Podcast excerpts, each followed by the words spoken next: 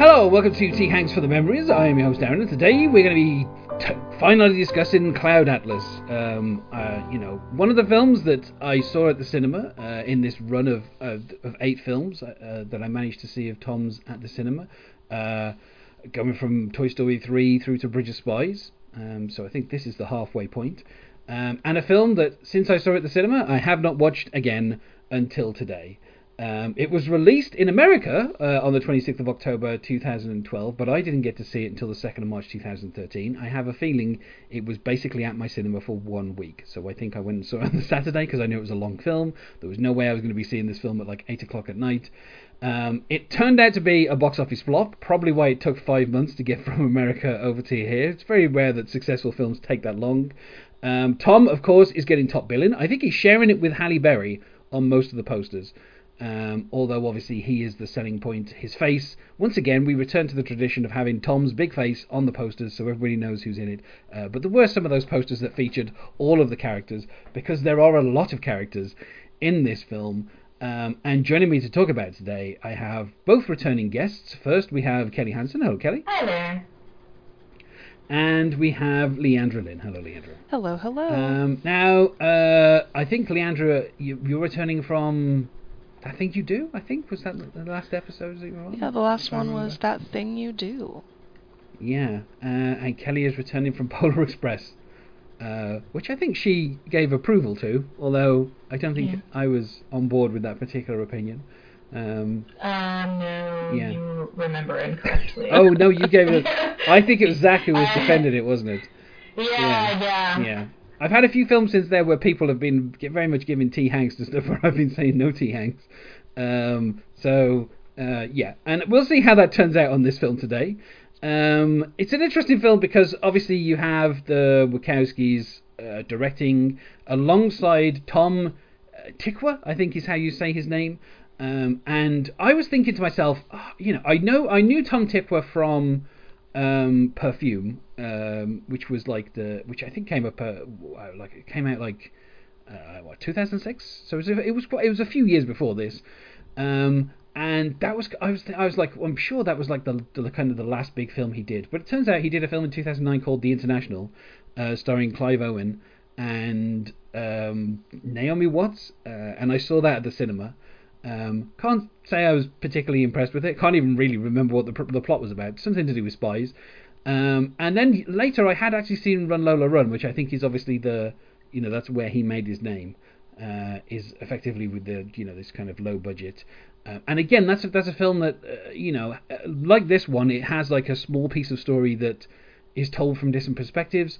Um, I mean, this is kind of the same as that, but you know, it is kind of a number of different segments. Apparently, um, the Wachowskis were responsible for the first segment and um, the last two, which are effectively the ones set in the future, um, and then the kind of the middle three, which are kind of set between 1936 and 2012, were handled by uh, Tykwer.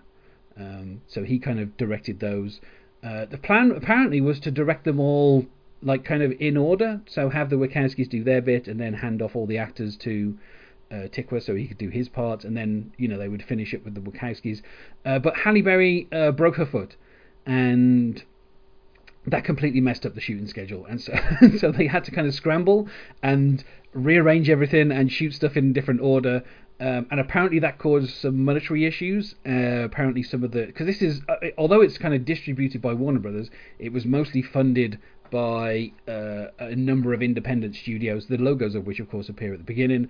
And part of that was also the Wachowskis' money. They put about seven million of their own money into this film to complete. Uh, I think it's for the completion bond, so that it, you know the film definitely gets made, basically. Um, so I thought that was kind of interesting. You know, obviously, uh, much like any human, you know, in the 20th century, I enjoyed The Matrix. Saw that the similar couple of times. Saw it um, a couple of years ago when it got re-released for the 20th anniversary. You know, so I've seen that like three times at cinema. Uh, saw the second and third Matrix films at cinema. Uh, did not like them. Uh, saw Speed Racer at the cinema. It gave me a headache. Um, I, I mean, you know, I've supported the Wachowskis as much as I humanly possibly could uh, in terms of the work that they've done, and uh, you know, I really at this point I only like Bound and The Matrix. I think everything else after that I'm kind of, they've you know there's stuff to enjoy there, but it's a bit iffy. So I don't know how uh, like what your experience of the Wachowskis or Tykwer were coming into this film. Um, I'm gonna say Kelly. Uh, you know, what was your history with these filmmakers? Um, so they are obviously the Matrix movies, and I have seen all of them except the Animatrix. Um, I obviously the original Ma- Matrix is a wonderful movie. Um, I actually really liked the one that just came out, which is was it Resurrection? Yes, Resurrection. Yeah. Uh, sorry, I get it confused because there's Revolution. Anyway, Yeah. um, the other sequels I found to be garbage. I've heard the Animatrix is good, but I have not seen it. What else have, have the Wachowskis done? Let me. I feel like I'm forgetting something that I have seen. Uh, well, I, I well, Speed Racer was 2008. Uh, they I have not seen that. yeah they produced um, uh, V for Vendetta. Um, Oh, not a fan. yeah. yeah. Um, But I was a fan when it came out when I was 12, so. Kelly, were you I was hardcore? perfect. Uh, you know me. Yeah, so uh, well, it's, it's interesting. I mean, I did see the anim- Animatrix when it came out because it was on TV, and obviously it was you know the year that the sequels were coming out. It was the year of the Matrix. Turned out to be the year of the Return of the King. So. Uh, or the third Harry Potter film, whatever was whatever else Warner Bros were putting out, it wasn't the year of the Matrix. Uh, but yeah, no, Speed Racer was what they directly did after the Matrix sequels. Uh, directly before this, that was the last film they'd done before Cloud Atlas, and then obviously after this they did Jupiter Ascending. Again, I saw that at the, at the cinema. Uh, It's hot garbage. Um, Resurrections. I mean, know, I think it's okay. I'm not, but you know, uh, I, I like. I don't think they've ed- they've done anything that ever has managed to match uh, either The Matrix or Bound. Bound is a wonderful film if you've seen Bound. Um, I haven't. I've been meaning to. I mean, I would it's, it's gay, right? Bound.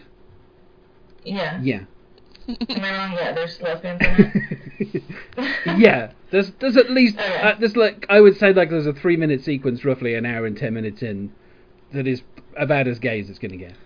Um, Okay. yeah. Kelly, I love that you and I have a similar sort of um, litmus test for will we watch the film? Like, hey, is it gay? And if it is, then like, yeah, I'll probably watch it. specifically a friend of mine uh, made like a a list last June uh, for me of like kind of more alternative movies to watch during Pride Month, and I was trying to remember, and that was one that was on it. Yeah. Um, Yeah. I mean, I'm not gonna. very like film Twitter. I, I mean, I don't want to spoil the Um, plot in any way, but yeah, it's it's extremely gay. yeah. Um, Okay. Great. Yeah. More than once in my notes, I I did type Sexsmith when I meant to type Yeah, Sexsmith. because that's also like a name that exists. Yeah. Anyway, but, but Yeah. Sex, Sixsmith and the other guy's name I don't remember. Frobisher. the first scene with them, I was like, oh, it's gay. Yeah. And Brad was making fun of me. Amanda had the same reaction. Yeah, I, I had a very similar reaction where I was like, I'm I'm not sure how into. Oh, okay, there's some gay. I can I, I can find my love in this.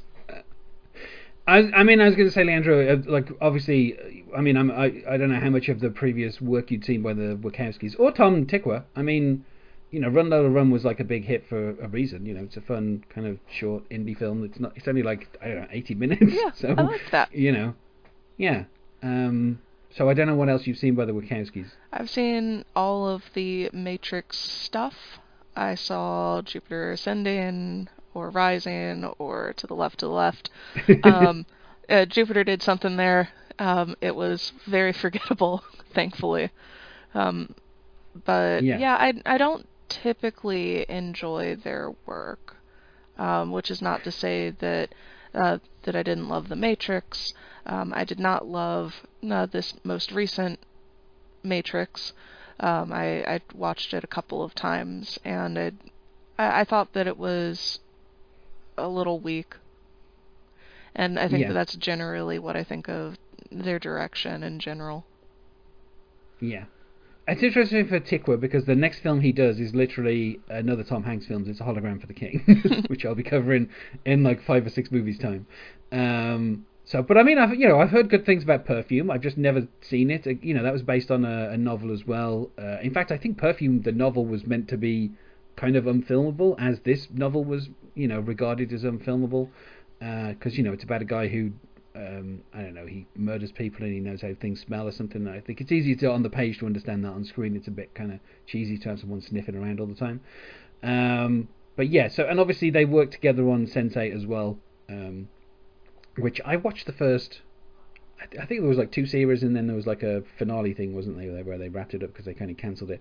I watched the first two series. I didn't watch whatever wrapped it up, so I've still got that to watch. I'm sure I'll watch it at some point. I, you know, Sense8 was really good. I really enjoyed it. Obviously, there are a couple of people that are in this that were also in Sense8, so you know, obviously liked working with the Wachowskis.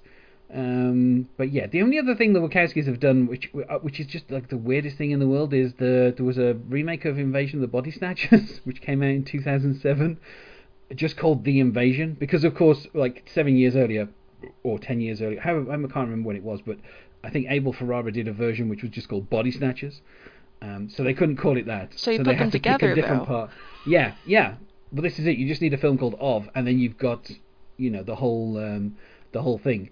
Um, yeah. So the invasion. It was directed by James McTeigue, who did um, V for Vendetta, and who was a second unit director for the Matrix trilogy. I think he's like an Australian guy. He like so you know they worked together. But that thing like uh, originally it was directed by a guy called um, Oliver Hirsch Hirsch. Beigel, I think is how, you, how who directed Downfall, which everybody knows from that scene where Hitler's yelling at people, and obviously, you know, people put different voices on him.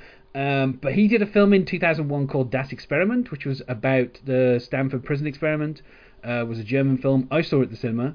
Uh, I thought it was really good. So obviously, when you know, uh, Downfall was really good. So when they announced the invasion, you know, produced by the Wachowskis and Joel Silver, who of course is a terrible human being, um, you know, starring Nicole Kidman and Daniel Craig, I was like, okay, this sounds interesting. Uh, turns out it's literally the world's most boring film. Like, just uh, nothing happened. Considering how good, like the original, the original's a bit cheesy, the 1956, but the 1978 remake, obviously everybody knows from the final shot of somebody pointing with their mouth open.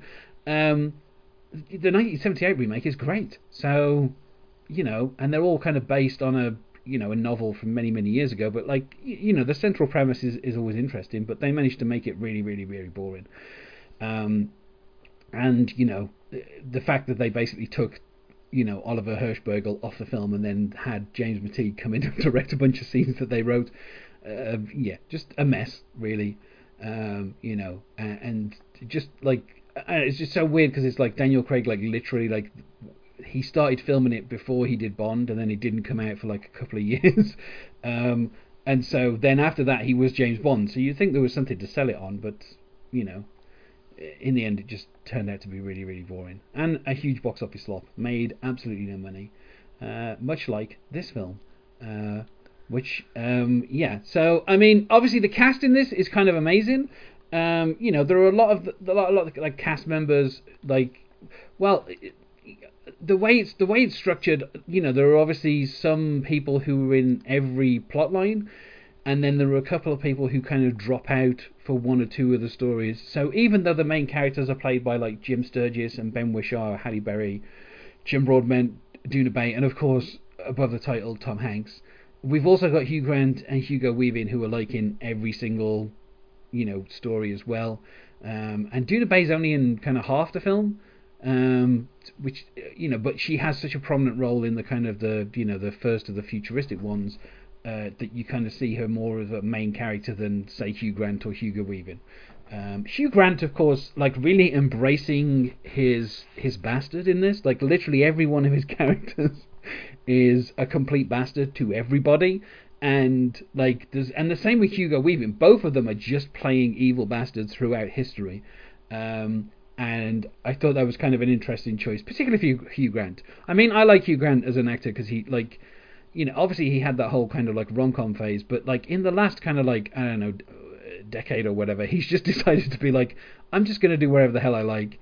And sometimes that ends up with him, you know, playing 20 different roles in Paddington 2, and sometimes it ends up with him being like six different villains in this film. Uh, you know, so he's like really kind of playing like playing against type a little bit, and like you expect him to be like the reasonable person in each of these stories, and then he ends up being like, in most cases, like the most evil person that's in any of them. Yeah, it's I kind of I see him as always being the like smarmy asshole in rom coms too. Yeah. Oh wait, no. I always forget that you're supposed to like him in Love Actually. It, he's like objectively a horrible person abusing his power. Um, but um, a- at least in Bridget Jones, he is the villain. Yeah, Spoiler alert for Bridget Jones. yeah. Although I again like Bridget Jones is kind of the earliest example of him taking his persona and kind of deliberately playing against it.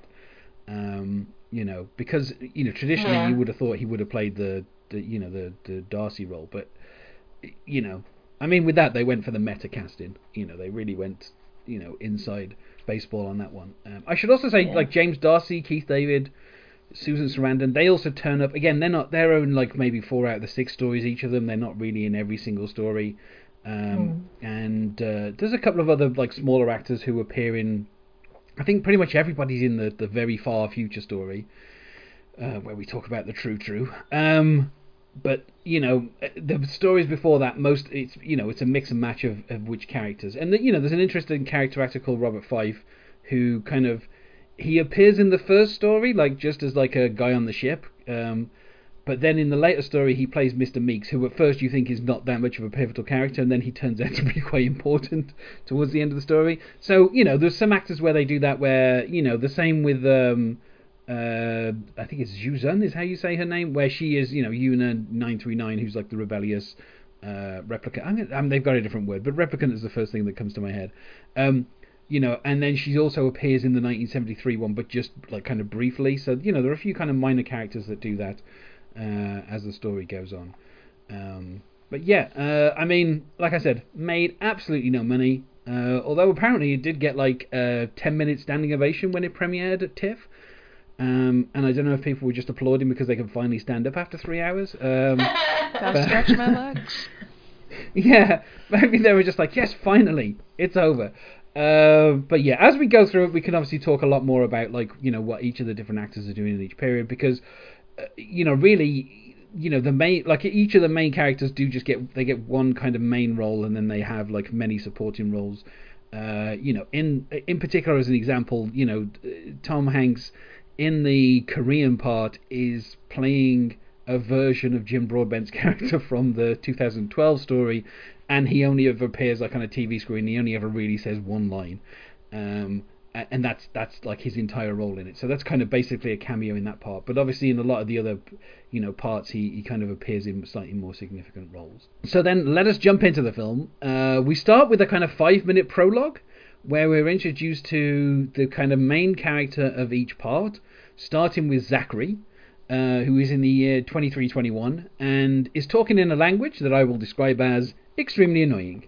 Um, and I mean, I, I mean, in book form, you know, I guess this works, but when you actually have to have an actor sitting there saying these words and talking in this weird kind of language, um, I was like, yes, uh, I was just going to say, I have no idea. I mean, I always have subtitles on, but I literally don't know how anybody could have understood this without subtitles, because not only are they mumbling and speaking in an, a fake made-up accent, but they're also saying made-up words, so you don't even have, like, the English language for context. I was like, I don't think it's just me. Like, this would be, like, complete gibberish to anybody, Well, right? you saw it in the cinema. yeah, I did, yeah. Did Was it? Were you able to understand what the fuck he was, what, what the hell he was saying?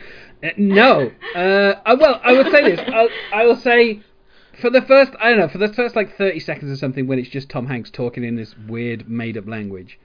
Uh, and we should say, obviously, I saw it at the cinema. Neither of you saw it until I said, let's do it on this podcast. Yes. Yesterday, yeah. so, yeah. And, I mean, like, as the film goes on, I think it gets a lot easier to understand what he's talking about because you you see actions and you get context and you know the like they keep using these phrases like the true true and stuff like that and like a vet like what he's talking about is how people tell each other stories that's that's basically what he's saying and and how stories are important I, and, I very you much know, f- uh, felt like this was like listening to Beowulf in the original like language. I'm like, oh God, am I supposed to be paying attention to this? Is this just Yeah. flavor? I can't tell. I, I just I don't know why they made the choice. 'cause I really feel like they were not enunciating the this made up dialect either. Like uh, maybe it's just because I don't hear well, but to me everything sounded like Sim talk. Yeah. Yeah. Really, yeah. It is. I mean, it is close to Simlish in some parts. Yes. Uh, when he, particularly when he talks about the fangy devil's eyes, and you're like, what is he talking about? What's going on here?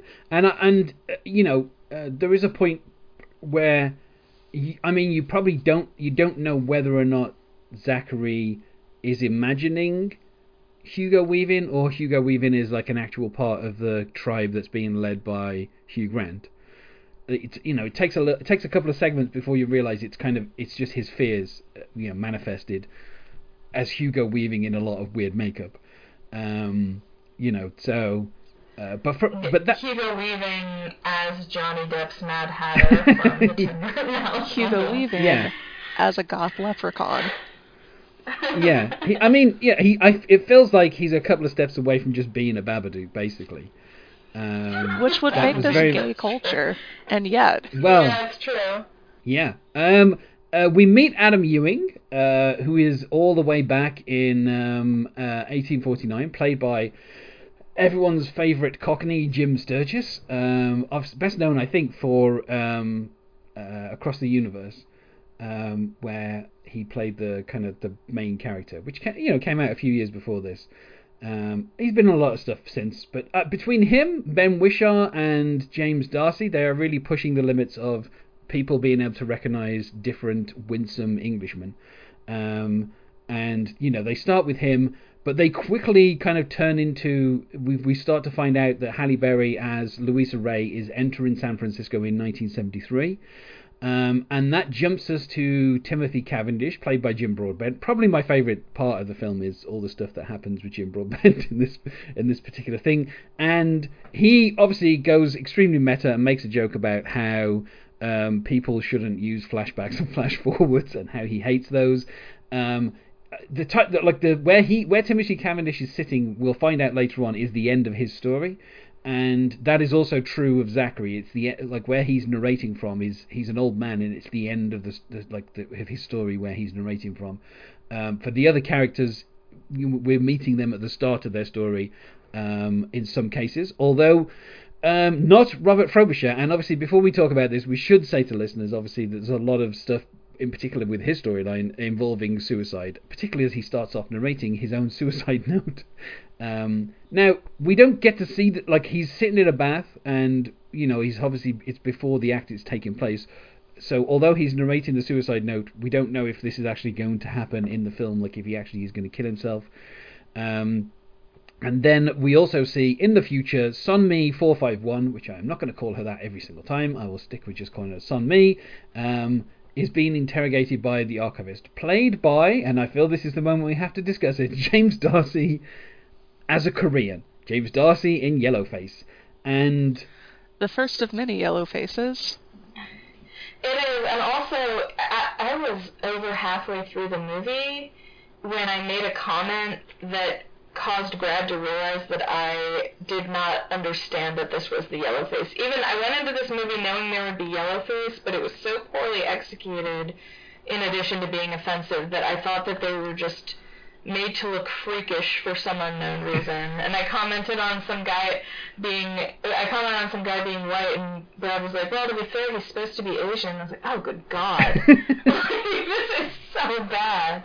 yeah, I think So- Yellowface, which they will even apply to Keith David uh, when we eventually meet him in that storyline. Uh, which is kind of insane that they did that to his eyes, and I'm like, it, re- like, could he not just be a black guy who's in Korea? Could that just not be a thing that happens? like, I know, especially it's set in the future too. Like, Yeah. Oh my god. Well, I, I, mean, as we go through these stories, you know, we could talk more about the kind of tropes that they hit. But yeah, this this kind of hits the the trope of the future is always Asian. Um, you know, Blade Runner, Asian people. You know, that's the future. You know, Akira, obviously set in Tokyo, but still, you know, the kind of the I would think the place where most people these days get their kind of idea of like science fiction future, which is always somewhere in Asia. Like we go to the future, and all of a sudden we're in Asia for some reason. Um, I, you know, I don't know if it's a bad thing, but like in this particular case, it did kind of stick out because you had Jim Sturgis and you had Jim Broadbent and God. you had Hugh Grant and Hugo Weaving all in Yellowface, and it's kind of insane. You also, I Um, want to say it was Susan Sarandon that was also in Yellowface as the old doctor or surgeon in that. Oh, is she supposed to be Asian? She, Th- oh, you're thinking about Ovid, the character of Ovid, who is like the doctor who takes the thing off Yeah, yeah. Um, of Sonmi's neck. Yeah, that's Halle Berry. oh, it's ha- oh, that's even worse. That's Oh my god. Yeah. So, yeah, So I good. mean, at being yeah, awful. but Sun, Sonmi telling, like, talking to the archivist is where we finish a very brief introduction to each of these storylines before we have the titles, and then, um, you know, we'll concentrate first on the story that's in 1849, which is about uh, Adam Ewing. Um, who is we find that we start off meeting him where he's at dinner with uh, Reverend Horrox, that who is his father-in-law, um, played by Hugh Grant, um, and they're also in the company of uh, Dr. Henry Goose, played by Tom Hanks, um, and Keith David is a slave. He's well, you know, he's household, so he's like serving them, uh, serving them food, um, and uh, the mother-in-law is played by Susan Sarandon in this. And I don't think we see her until very, very late. I don't think we see her until the end of the story. But Doona Bae will be playing Tilda Ewing, um, again, her face will be altered so she is less Asian and she's, I'm assuming, supposed to be white. Um, I thought that they were of- trying to make her look like half black, maybe. I don't know. yeah, but she doesn't look. She doesn't look like how she does normally. That's. I mean, obviously, when we get to the San Francisco, you know, 1973 part, we'll have a completely different discussion about what Doona Bae looks like in that and the role that she plays there. But yeah, it, I I think they're trying. I mean, she's meant to be the the you know the child of, um, you know, Susan Sarandon and Hugh Grant. So I, I'm not. I don't. I think they're meant to be trying to make her as white as possible. Uh, when we do eventually meet her, Well, but they failed. well, yeah, yeah. Um, Adam Adam Ewing is extremely wealthy. He has a uh, uh, a, a box that is full of money, um, and he's going on. He, well, he's going on a, a voyage, and uh, while on that voyage, uh, Doctor Henry Goose will be treating him for an ailment that he has, um, which is how it is set up. Um, and uh, we, um, it's it's interesting because we also get uh, David Gyasi playing uh, Watwa, I think is how you say his name. Um, and he, we meet him when he's being whipped on a post, and we kind of like we hear the noise, and then we kind of go around and we see him. Again, I I can't remember when Twelve Years a Slave came out, but I think it was either the year before this or the year after it. It was close to this coming out, and obviously also we had Django Unchained, where also people were getting whipped. Um, and I don't know why, but for some reason in the zeitgeist, all of a sudden everybody wanted to put slaves in their films and have a discussion about slavery in 2012.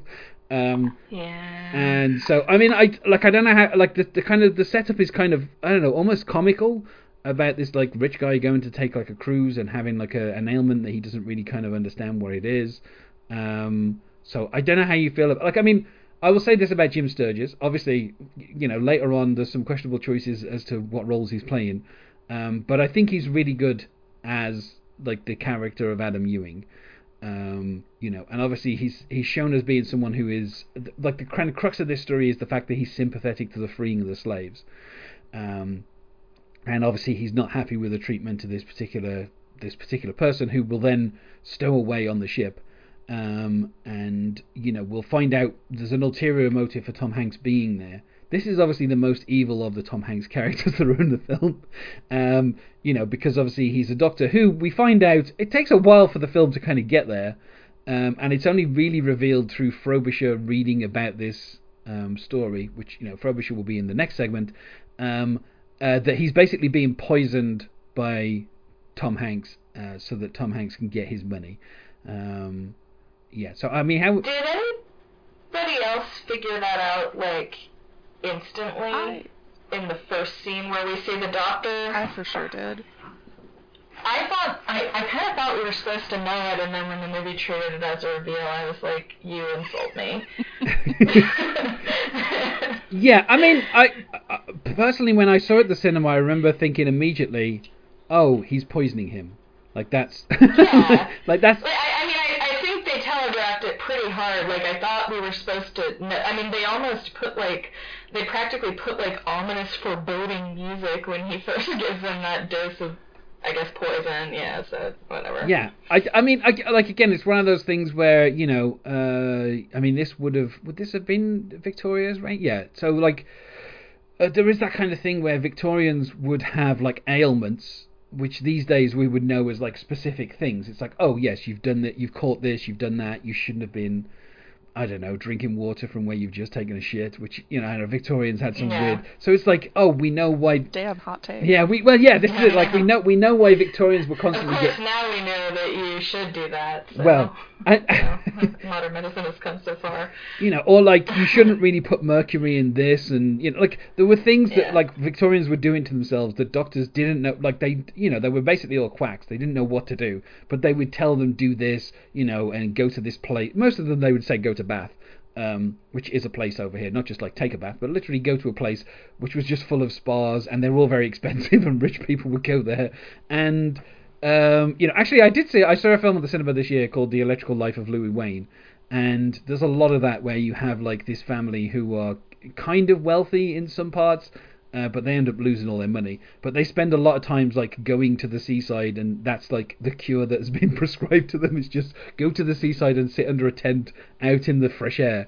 Um, so like this idea that kind of like Victorians really didn't know what to kind of do, it, it means that there is this the kind of the opportunity for somebody who is, uh, let's say you know evil, to just stop pretending that they're treating someone when they're actually poisoning them, and you know it's it's like such a simple plot that I'm like, like the first couple of segments go by and you're like. d- Like it seems so obvious that Ewing is Yeah. is being poisoned, and then they're kind of like they reveal it, and you're like, wait, was I not meant to know that that's what's happening? Yeah, except, well, especially again during the first scene when you see these two, Tom Hanks is being like, or not Tom Hanks, I'm sorry. Um, uh, what's the actor's name? Jim Sturgess. Jim like, The, Oh, thank you so much, Doctor. I'm so lucky that you are treating me. If I hadn't met you, I don't know what I would do. You would surely never betray me. Like, it, it was laid on so thick that it was so obvious. Yeah, and Tom and Tom Hanks is very like he is almost cartoony in how villainous he is. He has like a lot of makeup on, and he's got like this weird beard, and he's got like a big nose, and you know like a bulbous Yeah. nose, and just like like everything about him just looks evil. And it's like, why Yeah. doesn't Jim Sturgess realize that he's being poisoned? Like, um, Can we quickly just like uh, speaking of big noses? Um, I Mm. I was responding to Kelly in real time with my uh, my thoughts about Cloud Atlas last night, and I I commented on Susan Sarandon and her big pr- uh, prosthetic nose uh, Yeah. for uh, for this kind of piece of it. As Madam Horrox. Yeah, I actually, my, my reaction to seeing, so of course seeing Susan Sarandon was a big moment for both of us because of the Rocky Horror connection. Um, my initial reaction, I saw her and I was like, no, that's not her. And then she started speaking, I was like, oh my god, no, it's Susan Sarandon. But then I was like, no, that's not her nose. That can't be her.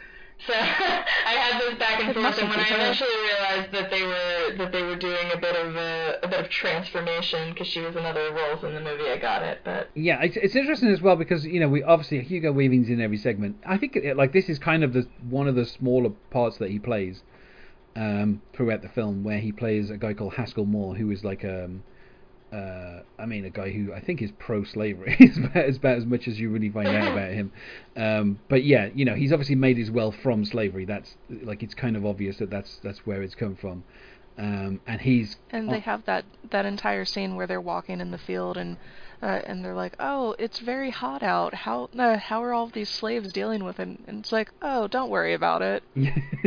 Slaves don't have feelings." Yeah, that, that's where he actually like he that he collapses, doesn't he? Um, Yeah. yeah. that and that that's obviously when when he- when he is saying to Doctor Goose, yes, thank you very much for treating me for that's where Doctor Goose, when he sees him passed out with like the key around his neck, and he's like, oh, obviously, you know, he, he wonders what's in the in his box. He, obviously, it's going to be a lot of money. What's in the box? Yeah. So, so uh, as this as this as we kind of pop back and forth to this throughout the film, um, you know, Ewing is obviously not getting any better because he's being poisoned by his doctor, um, but he does find out that uh, Autua has um, stowed away, um, and being a, being a generally nice person, he decides to tell the captain that they have a stowaway. The captain, of course, uh, Captain Molyneux, played by Jim Broadbent, and um, he you know that he says you know obviously this guy he's not he's not just like a stowaway but he could be a good part of your crew. Um you know he's he obviously Ewing has spoken on his behalf and we have this kind of like I mean uh, you know probably kind of the most tense sequence uh, apart you know in this section uh where uh Autua like kind of goes like he's told to kind of go up and do something with the sails. I'm not a sailor. I don't know what he's doing. Uh, but he kind of runs up with this rope and he kind of puts it through. And while he's doing that, somebody is getting ready to shoot him with it. Obviously, because it takes a while to load a gun. Um, so he has the time to kind of actually do this task. And uh, you know he does it obviously quicker than the rest of the crew, and he does it really well. And as he kind of jumps off, he's going to be shot, and Ewing kind of knocks the guy who's shooting him so he doesn't hit him, and then he kind of swings by and it lands on the deck, and you know Jim Broadbent is like, looks like we got a new member of the crew, um, and I would say you know within this whole, obviously apart from the fact that he's meant to be poisoning, you know the fact that Ewing is being poisoned, you know I would say like this is kind of the most tense part of it is like whether or not they're going to actually shoot this guy rather than just let him kind of join the crew. Um, And this is one of my kind of least favorite tropes in general. Just the thank goodness this person is useful, so that uh, so that we can treat them like a human instead of they're a human. Let's treat them like a human. Now, I'm also just, it didn't make a ton of sense to me, because, so he's like, this guy is great, he can do anything, and the captain's like, I don't care, he's a stowaway, and then he witnesses him being, uh, I guess, like, a sailing prodigy going up there, and he's like, I don't give a shit, shoot him, and then he swings down on a rope and he's like, Well, I didn't know he could do that. Welcome to the crew, buddy. You know what I mean? It's the, the ship is also um, they they do the Cirque du Soleil Oh yeah. when they're in harbor, so it's Yeah. important. It's important that, yeah, it's you have important to have those skills. rope stuff. Yeah, I would say this though, and you know, uh, not siding with what are quite literally a crew of racists. Um, you know, Don't side with the racists, no, Darren. I'm not going to side with them. Apart from the fact that obviously, um, you know, if you're at sea, you've got to feed someone, and that food is only useful if it's going to people who can actually do something. So I, I, I would Yeah, think, I mean- you know, regardless of the color of his skin, if you've got a stowaway and they're useless, then you're just going to shoot them and throw their body overboard and move on with things because you don't have the time to be feeding someone who can't contribute anything. Yeah, I mean, he he seemed to have more of an issue with him being a stowaway. What I Yeah. didn't understand was why, like, why he changed his mind at the point that he did. I guess and I was like, I thought it, he's clearly proven he could be useful before, but then I don't know, maybe he only had the one bullet, and then he was just like, all right, well, Yeah. It's all about tension, yeah. dynamic tension. I, I mean, I think also, uh, you know, uh, I mean, uh, kind of in the earlier part of this story, we find out that the, the you know, the main character of the next section, Frobisher, is reading about this, and he's the one who figures out. He's like, "You're being poisoned," like to this book that he's reading that he's missing half of, which I think is meant to give us the, te- you know, it's meant to be the narrative tension of whether or not he actually is successfully poisoned. Like we don't know how the story ends, uh, but obviously, you know, he he's writing the, the story, so he must be alive by the time the story finishes. I mean, that makes for it to be published, but still, he's missing the ending of the story effectively. So Frobisher never knows what happens to Ewing, whether or not he manages to get home, um, whether or not you know he may he, Doctor Goose poisons him completely. He doesn't know all that, but as a viewer, we get to see. Um, you know, obviously that, that Goose, he, it seems like he's upping the dosage just because he wants to hurry up and, and get the poisoning done with. Um, and Autua is obviously, you know, having joined the crew and had Ewing speak on his behalf, uh, is, uh, you know, kind of looking out for him. Um, and so, you know, we see that uh, he kind of he, he interrupts Goose like basically uh, about to poison him to death because he just desperately wants to get the key and get his hand on his gold.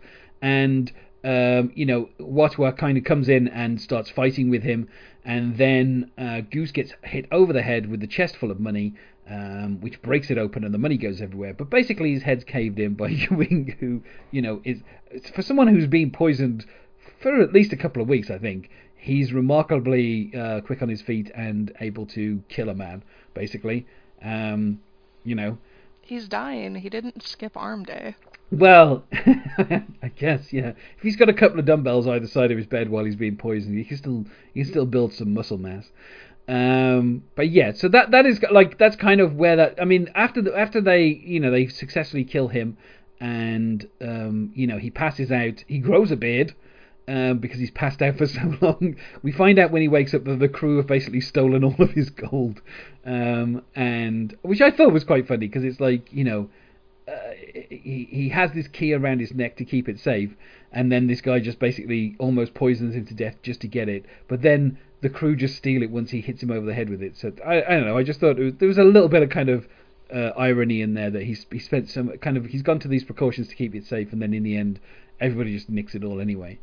Um, of course, he then returns home to Tilda, and um, you know he's reunited with her, and they decide that they're going to become abolitionists. They're not going to have slaves. Um, you know, and we get. I, I mean, I you know I like the line which is you know where they where Hugo Weaving is like you know you can't do anything. You know, like this it's you know fighting against the ocean, and obviously he's like what is the ocean but a multitude of drops. Um, you know, which at the same time it's like yeah okay. I mean, you know you're a rich guy who's going to become like a person who like protests for his particular cause. I mean, I, I, it feels weird that this whole story is propelled by a rich white guy, basically. But you know, I guess it it kind of said something. Um, you know, 150 years after the abolition of slavery, finally we're on board with uh, abolition. I guess. I mean, know, I thought it was a bit of a weird ending, to be honest with you, in terms of like that whole story. Um, I I really don't like white savior stories to begin with, and Yeah. I think most of these um, have that. Yeah, well, that's what that was what made me realize that how bad the yellow face was because I was accusing, I was saying, oh great, another white savior storyline with the future Korea, and Brad was like, he's not supposed to be white. I said the same thing, though. you didn't see? It was not. I mean, I guess I'm glad that they didn't like take it further to make it more obvious. didn't but- Mickey Rooney it? Yeah, no kidding. Or uh, Rob Schneider and Oh no. uh, Chuck and Larry. I now pronounce you Chuck and Larry. Yeah. Yeah. Yeah. That's the one. That's the Chuck. That's the one Chuck and Larry movie I meant. Yeah. So Not a tuna, Chuck and Larry. yeah. uh, yeah, so I mean, I, you know, I mean, I, like I said, I enjoy Jim Sturgess in this this first part. He, you know, he's he's also kind of you know a minor role in in some of the other stuff going forward. Um, but in terms of the overall story, I'm like, I don't know. I mean, I feel like I should be giving like T Hanks or no T Hanks to each segment in this case because there are a couple of things that I like in this film. But uh, this, I mean, this entire first segment it's kind of interesting. Obviously, it allows to it allows things to be connected because Frobisher is reading about this story. Um, but he, you know, he's doing nothing more than just like he doesn't. It's not like he then goes and researches what happened to Ewing or anything. Like he just literally picks up a book. He's only got half a book. He gets halfway through and he's like, yeah, and then kind of shrugs his shoulders and and the and, and the rest of his story happens. So uh, yeah, overall, I you know, it's an it's in it's a kind of interesting from Tom Hanks' point of view, it's an interesting role because he's just so cartoonishly evil that it's weird that you know uh, Jim Sturgess's character even gets taken in by him. I would put this story kind of middle of the pack with how I feel about it. I, I don't think I super loved it, um, but it's not my least favorite. I think that this gets a neutral T. Hanks from me. Yeah. The the things I I just I didn't see any reason for there to be a slavery plotline in this movie besides it being 2012. it was in the. Um, yeah, but I I do I did kind of like the whole poisoning plotline, and I liked the connection to Frobisher. Even though I mean, we can get into my feelings later in the movie about how they handled the like the connections between people and also the like the reusing of actors. Uh, but uh, yeah, anyway, we can get to that when we talk about Frobisher. But I um, but I guess it could have been worse. It definitely wasn't my least favorite, but it I I do think it could have been cut from the whole movie. so Would you call this a neutral T Hanks then? I guess yeah. Yeah. Uh, well, we've mentioned him enough, so let's get into the story of Robert Frobisher slash Rufus Sixsmith, not Sexsmith. Obviously, he's called Sixsmith because there are six stories in this Yeah. film, and Oh. I just got that. and, uh, Here I am, just getting that. and David Mitchell. Real Dave- discovery here. David Mitchell, not the comic that everyone's thinking of, but the author. Um, and I think the other David Mitchell is also an author, but he didn't write this novel. Um, it would have been a lot funnier if he did. Uh, he he's not subtle, so so. Um, but I, I here's what I'll say. Like this, uh, I I find this whole kind of uh the the Frobisher stuff kind of interesting. Um, not only because I think Ben Whishaw is obviously probably one of the, the kind of the better actors in this film.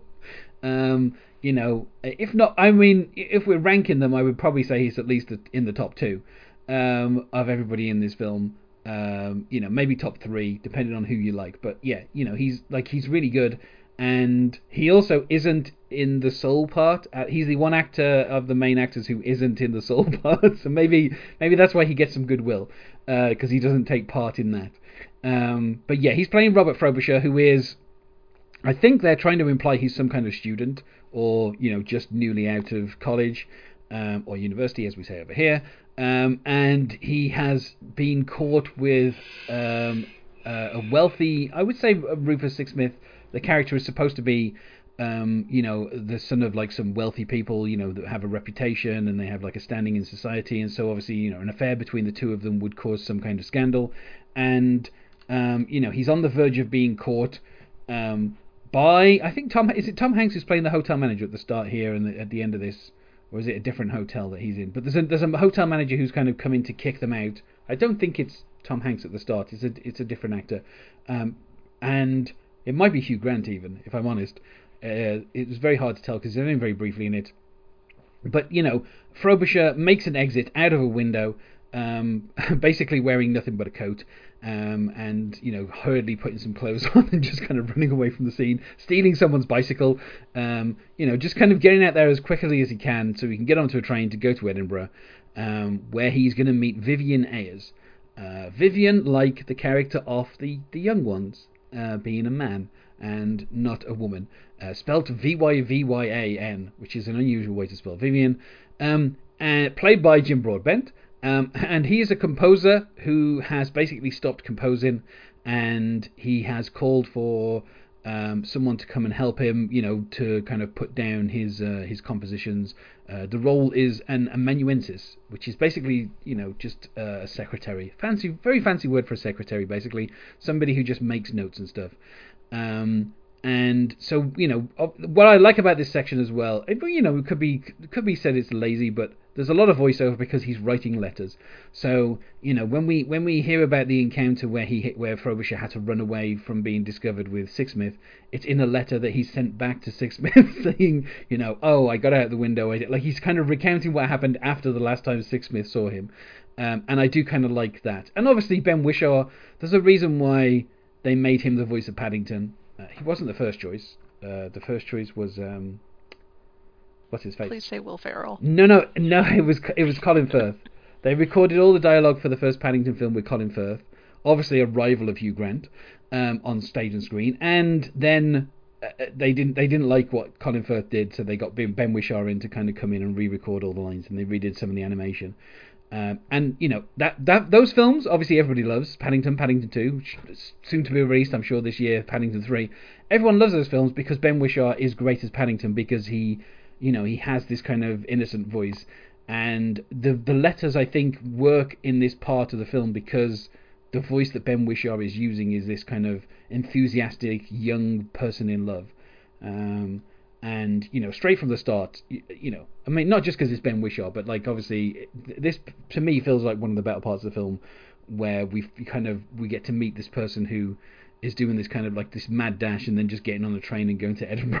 It's just like it's it's very kind of like um uh i don't know like i mean i mean i you know i studied music at a level um and if somebody just paid me to write down music that they, they were humming that would be a dream job quite frankly it seems like a really great job, and uh, the fact that that he's just kind of uh, mumbling things and then uh, allowing for music to happen around that. And I think I just heard um, a very cute cat. Um, but anyway, um, I, I very I very much appreciate kind of the atmosphere of creation that uh, that is building up in uh, in Vyvyan's mansion. I don't know. It sound uh, it seems like the perfect job for me. It should be said as well. You know, the music is com- uh, you know uh, Tom Tykwer is directing this part of the film, and he also composed the music along with like his two frequent collaborators, uh, Johnny Klimek and Reinhold Hell Heil Reinhold Heil, I think it is. Um, yeah, so like the the three of them did the music for the whole film. So obviously part of this story is um, coming up with what will eventually be called the Cloud Atlas Sextet, um, uh, which is the most obvious reference to the structure of the film that is in the apart from the name Sixsmith. Like those two things are like such kind of obvious references to to like what is going on in terms of the structure of the film. Um, but yeah, Kelly, how did you feel about uh, Frobisher? Uh, and his his misadventures. Okay. So, this was in general one maybe my favorite of the storylines, and I kind of feel like it could have just been the movie. Because it was not, they had to skip a lot of things, and I do not think, I mean, we haven't really discussed this yet, but I do not think that they, that they convinced me that there would have been any reason for Frobisher to fall in love with this guy, or think he was falling in love with him, or whatever. Uh, Vyvyan Ayrs or Sixsmith? No, no, the, no, the old guy, the okay, Vyvyan. Okay. okay. Yeah, no, of course, Sixsmith. I mean, we can assume they had a relationship beforehand. The other guy was just like, he's like, oh, I just imagine loving you and all the time. And like, did I miss a, did I miss a storyline here? I don't know. The other thing, I guess this is a good time to talk about my frustration with the with the theme of like past lives and connections across time because I actually think that's a really interesting theme that I've always been intrigued by and I just wish they had executed it kind of differently. Like especially if he's going to I mean later in the movie and also here a little bit they explicitly state like you know, like love stretch, you know, love stretches throughout timelines and different lives, or uh, and I think if you're going to use the same actors, it would have been more interesting to have the actors the same actors connecting in the different storylines, you know, and it wouldn't even for example, the actors who played Sexsmith and Sixsmith and Frobisher wouldn't necessarily have to be romantic lovers, but maybe in one timeline they're brothers or really good friends. You know what I mean? Roommates. Um, Yeah. yeah, I'm saying like They were roommates. It would have been more interesting for me if they had, if in every timeline those two characters connected and had some form of connect, you know, deep connection with each other that again didn't necessarily have to be romantic every time. Another thing, I really wish that I liked Frobisher. I loved Frobisher reading the diary. Um, you know, however many years later, and being connected to it. And I would have loved it if he was also the actor who played. Um, I'm sorry, I'm blanking on that character's name. Yeah. Yeah. If he, and so and so he felt that connection because it would then imply that like they were reincarnations of each other or whatever. I think I think they didn't do that because like obviously you know James D'Arcy is playing uh, Sixsmith and Yeah. he will play Sixsmith in the next segment in Old Man Makeup. Um, So in that case, you have one person playing. a- I mean, it's the only time where one person plays the same character of different ages. And I think if they'd have had the character of Adam Ewing being played by Ben Whishaw, I think it would have ended up being very confusing because you would have you would have assumed that they were somehow related. And I think making the characters all like having him reading Ewing's story is okay because it's just this book. It's just this random book that he's found at Vyvyan Ayrs' house. Like there's no real connection to it. Yeah. But having him be related to him and also find this random book would have just been extremely odd, I think. And I, I, I think because they were going to use James D'Arcy as the same character in two segments, I don't think that they would be able to maintain that consistency of having the constant. I know what it's saying like the same two people always ending up falling in love in different time periods. I think that's you know it's obviously an interesting idea. Um, you know, and uh, you know, if if Sixsmith, you know, he's very briefly in the next se- segment, but if we'd have seen him with someone who maybe, um, you know, like I, I'm guessing that obviously, you know, the, the implication is at the end of this story, Sixsmith never really falls in love again. Yeah, uh, certainly Yeah. when we see him later on, it seems like he's been, you know, alone since, um, spoiler alert, the death of Robert Frobisher. Um, but maybe if he was with someone who was, you know, kind of near his own age and looked a little bit like an older Ben Whishaw or something, maybe we'd be like, oh, you know, that like it was kind of the only way he could fall in love again was by, by seeing someone who he recognizes as looking like Frobisher or something. But again, I Yeah, or I don't know. Yeah. It, I also, I, I'm just saying, if you're going to do that theme and use the same actors, I feel like it works against your theme to have the same the same actors playing characters who have nothing to do with each other. yeah, and Does that make sense? and I, I would have preferred either they do what I just described, or I would have been fine with them not reusing actors. I think I think that would have saved us a lot of uh, uh, offensive makeup choices. I I don't. I, I think the the issue they had was they had to have Tom Hanks in every single one of the six segments. That was one of the conditions I think of them getting the funding, and you, you know you couldn't have like Tom Hanks just playing one character and then other Yeah. people playing different characters that were meant to be the Tom Hanks characters in different time periods or whatever. yeah, it would have been like an Eddie Murphy movie at that point. yeah, so, so but also the budget was kind of low, so reusing the actors actually Yeah. helped them in terms of the budget. Like it meant they didn't have to have a cast of, you know, 150 people. They could just limit it to, you know, the the kind of the, the small groups in each time period.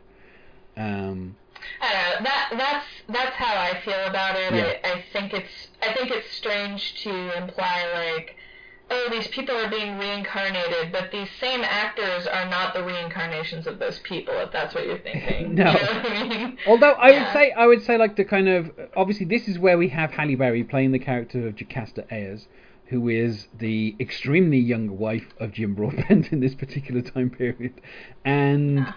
Uh, she's playing a uh, a person who is not black. Let's say that. I I I'm not sure. I mean, Yeah. you know, we get to see her naked, and uh, they've clearly done an all over body makeup job because her entire skin tone is a lot lighter than she normally is. Even I think she's got blue contacts in, and her hair is different, and her, like they've even it looks like they've even done a little something to her face to make it look slightly different as well.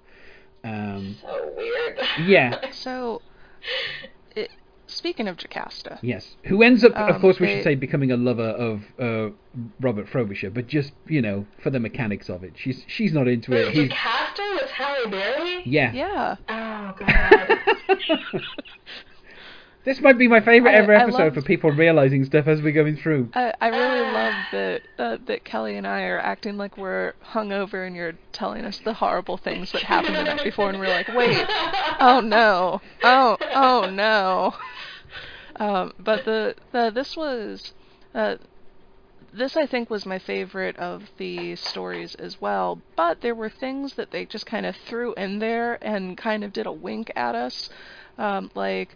Oh, this guy doesn't particularly like Jocasta, you know, because she's Jewish and he's a Nazi. Um, and they they just bring that up and then completely drop it. Yeah, And I'm like, no, no, come back to that.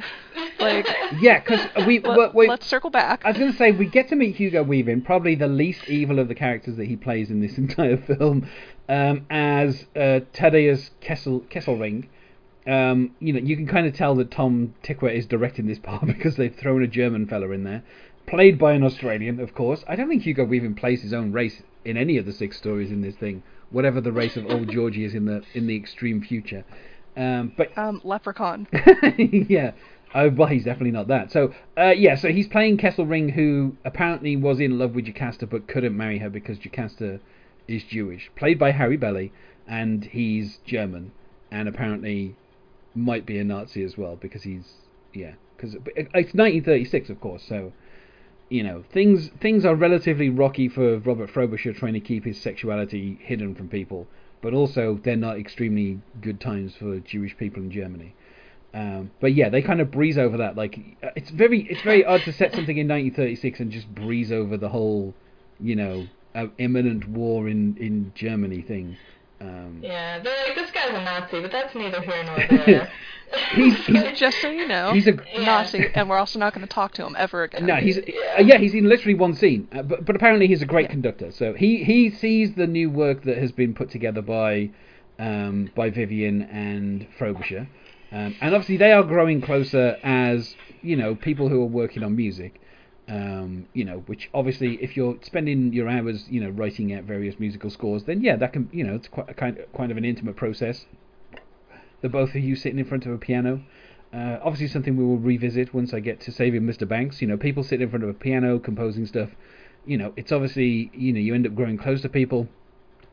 You know, obviously, while Frobisher and Jocasta are becoming lovers, um, Frobisher has also begun writing what will be known as the Cloud Atlas Sextet. Um, and obviously, there's also the whole thing with Sixsmith where he he's you know he keeps writing to Sixsmith and telling him what he's doing, and you know uh, we do see a moment where uh, you know the, the at the piano he's performing with uh, Ayrs, and then um, at the end of it, Frobisher almost goes in to kiss Jim Broadbent, which is seeing Ben Whishaw almost kissing Jim Broadbent with like a gigantic white beard is kind of amusing anyway. Uh, but then Jim Broadbent starts laughing, and obviously Ayrs. I think Ayrs kind of already, you know, he makes it clear he already knew about, um, you know, a potential scandal that could kind of bring down uh, Frobisher, and that it, like he only let him in because he knew he could hold it over his head. Um, and now he's kind of tried to come onto him. He's, you know, he has something else that he kind of, um, you know, extort him with him and force him to k- kind of keep composing, and also to give him, you know, any music that he composes while he's there, um, and so he can kind of claim it. And you know, there is a discussion where, like, he says that's the music from my dream, um, and I'm like, okay, so you dreamt something that I composed. That doesn't mean it's yours. like, he he kind of really take he kind of really oversteps his bounds where he's like, yeah, that's mine. I, I want credit on it. And it's like, buddy, you might have dreamt about it, but only because I was playing it while you're asleep. Like, you know, it's it's kind of a funny conversation, but it's I don't think that's the real conversation that he's he's having. Like, he's not saying to him, oh, I dreamt about that music. He's saying to him, it it doesn't matter what the excuse is. I'm going to claim authorship over it because if you don't agree to that, then I'll ruin you. Um, and obviously that is kind of the dynamic that we have. I think it's. I mean, even though he, like again he goes through the motions with Jocasta, which means of course, I mean being forced, and it's such a terrible thing to have uh, relations with a woman as beautiful as Halle Berry. I mean, it's. I don't know how he did it. Yeah. It's a, I mean, it's a of the thing. times that I've had to fall on that sword, it's Yeah. been it's been a trial. yeah, I mean, I, I was put in the position where they were like, "I'm sorry, but you're going to have to have sex with Halle Berry." I'd be like, "I mean, I'll try. Let's put it like that. You know, we'll see how far we can get into this." But yeah, so you know, I think You're so brave. Yeah, I think. I mean, I think the implication is meant to be that Frobisher is bisexual, but really he's, he, you know, he's let's say seventy-five percent gay, twenty-five percent bisexual. Like it's clear that you know he's in love with Sixsmith, and that's mostly where he is. But you know, he's not going to turn down Jocasta uh, as some kind of arrangement, um, because obviously, uh, the uh, again, the implication is that Vyvyan cannot perform. Which is not surprising because it looks like Jim Broadbent is meant to be playing somebody who's like 80 um, in this particular. He's not young in any segment, but, but in fact he looked he looked a little bit younger when he was playing the captain on the on the ship. It looks like they'd done some makeup to him as well. But um, in this section, it's clearly you know he's he can't perform sexually, and so Jocasta will you know just use Frobisher for that. And then between the two of them, they're effectively extorting Frobisher for music, which is just a weird a weird thing to do. But I guess you know that's what you do if you're a composer. You, you know.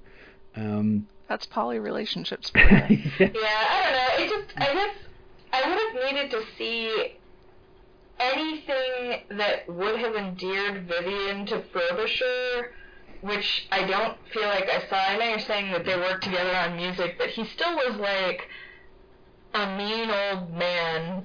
you know what I mean? Yeah. Like he, uh, the implication is like well, he's gay and he was near a man. You know what I mean? So obviously they fell in love. Yeah, I mean, uh, we get we get like um, uh, I mean, I assume it's like a dream sequence where Frobisher and Sixsmith meet in like a china shop, and they smash up a bunch of china, Yeah. uh, which is actually intercut with a different sex scene, which happens later on in the film, um, between Jim Sturgess and um, and Doona Bae. Um, but I just thought it was. A, I, I was like, I'm not quite sure what this is meant to be. But like, they, when they see each other, they're gonna be so happy they're gonna smash up a whole bunch of china. I don't know what that's. Like, It felt like a weird thing That's that they what kinda, happens when Kelly and I hang out. you just smack you up. We haven't Yeah. seen Smash each other it. for a while, and we just break stuff. Or when I hang out with anybody because I'm just really clumsy. yeah. Uh, But yeah, so um, we see a bit of that, but then we also we you know we we find out that um, you know Frobisher obviously wants out of this arrangement. He's not just going to stay there forever composing for this this old man. Um, and so he goes to the bedroom and he sees that um, in a drawer um, that that Ayrs has a gun, and he takes that gun and he loads the gun and he kind of keeps it on himself. Um, and when later on Ayrs tries to come in and take away the manuscripts of his you know work before you know as he's packing to get out of there, um, Frobisher shoots um, shoots Ayrs, and uh, I think to start off with, you're meant to think he's killed him because he kind of hustles out of there pretty quickly. Uh, but we find out a couple of segments later that actually he's still alive, and now Frobisher is just on the run, um, and he's gone back to um, you know his his where he was caught earlier, and he's persuaded the hotel manager, played by Tom Hanks, again playing a fairly evil person, um, you know that he is basically covered for him, and obviously he's he's checked in there using the name Ewing, you know, a reference obviously to the the other the first section, and the manager is basically saying if he if he doesn't kind of pay him lots of money, uh, he's going to let the police know, and um, you know Frobisher ends up completing the Cloud Atlas sextet. Um, I should say a sextet is traditionally a string arrangement, and it's normally two vi- two violins, two violas, and two cellos. Uh, although sometimes some composers uh, will take out one of the violin, uh, one of the violas, and put in a, a second violin. Um, or sometimes they will add a fourth violin if they're feeling crazy and take out one of the cellos. Generally, one cello is enough for four violins. It's more than a match for four violins, quite frankly, in terms of volume. Um, so you know, the, the, it is completed, and we see. I mean, you know, this. Did, I mean, I will say I did. You know, shed a tear at this, where uh, Frobisher sees Sixsmith. You know, he sees his trilby and he kind of hides, um, and he doesn't let him see him. You know, just so he can see him one last time. And you know, that I thought that was quite sad. And then he goes back to his hotel, and just as Sixsmith has tracked him down by, you know, this the hotel manager is wearing this very nice um, waistcoat, which was, you know, obviously once Frobisher's because he didn't have any more money to give him. Um, you know, at that moment, just as he finds where he is, Frobisher uh, shoots himself in the head uh, while he's in the bathtub, and we hear the gunshot, and then you know, Sixsmith obviously goes up and he, you know, holds him in his arms, and we get a very graphic shot of the back of his head with all the blood. Um, and yeah, you know, he was too late. He could, you know, I think the, you know, if he'd have been there a couple of minutes earlier, he probably would have stopped him. But as it is, you know, Frobisher obviously felt that you know his like his reputation was either going to be ruined or he was going to be on the run all the time. Or, you know, just wasn't. There was nothing left for him to do other than just finish his his one composition, which will connect us to the next part. Um, but yeah, I mean, you know, I obviously the ending uh, of all. I mean, the implication in the in the first part is up until halfway through the film, you think that Ewing is going to be poisoned and he's going to die, um, and then you you know as we, we because we've heard the the narration of the suicide note when when we started the the stuff with Frobisher, we kind of know Frobisher's going to die as well. So it feels like the first part of this film is going to be people being killed. Obviously, Ewing survives and Frobisher doesn't. Probably one of the reasons why maybe this is. Oh, I'm not saying it's going to be my favourite thing because Ben Whishaw kills himself, but it, it feels like it's a more realistic ending to the story than you know having a slave on a ship rescue you and, and stop you from being poisoned. Like it it feels like basically there would be like given the time period this is set in, there would have been no way out for Frobisher. You know, this was just it. Unfortunately, we then do fall headlong into the bury your gays like you know like that we can't avoid it but you know I, I can't i'm willing to forgive it because i think ben whishaw is really good particularly in the final few scenes where you know he's he sees Sixsmith one last time and doesn't let him see him. You know, and it's kind of tragic end. But yeah, I mean, you know, it just ends up being that cliche. But there's nothing we can do about that, unfortunately. so thoroughly enjoyed it. This is, I, I think, my favorite, um, even past Your Gays. Um, it is, um, it very much like scratches that itch for me of uh, of tragic romance that like if only he was there three minutes earlier, like that sort of thing. Um, I do thoroughly enjoy that, and they, uh, I think the acting in this was well done.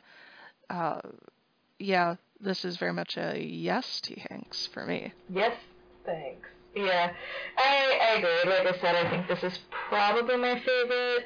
You'll you'll find as we go forward that I enjoy the storylines that are the most grounded in reality, and the more wacky and or unrealistic they are, the less interest I'm going to have. So, yeah.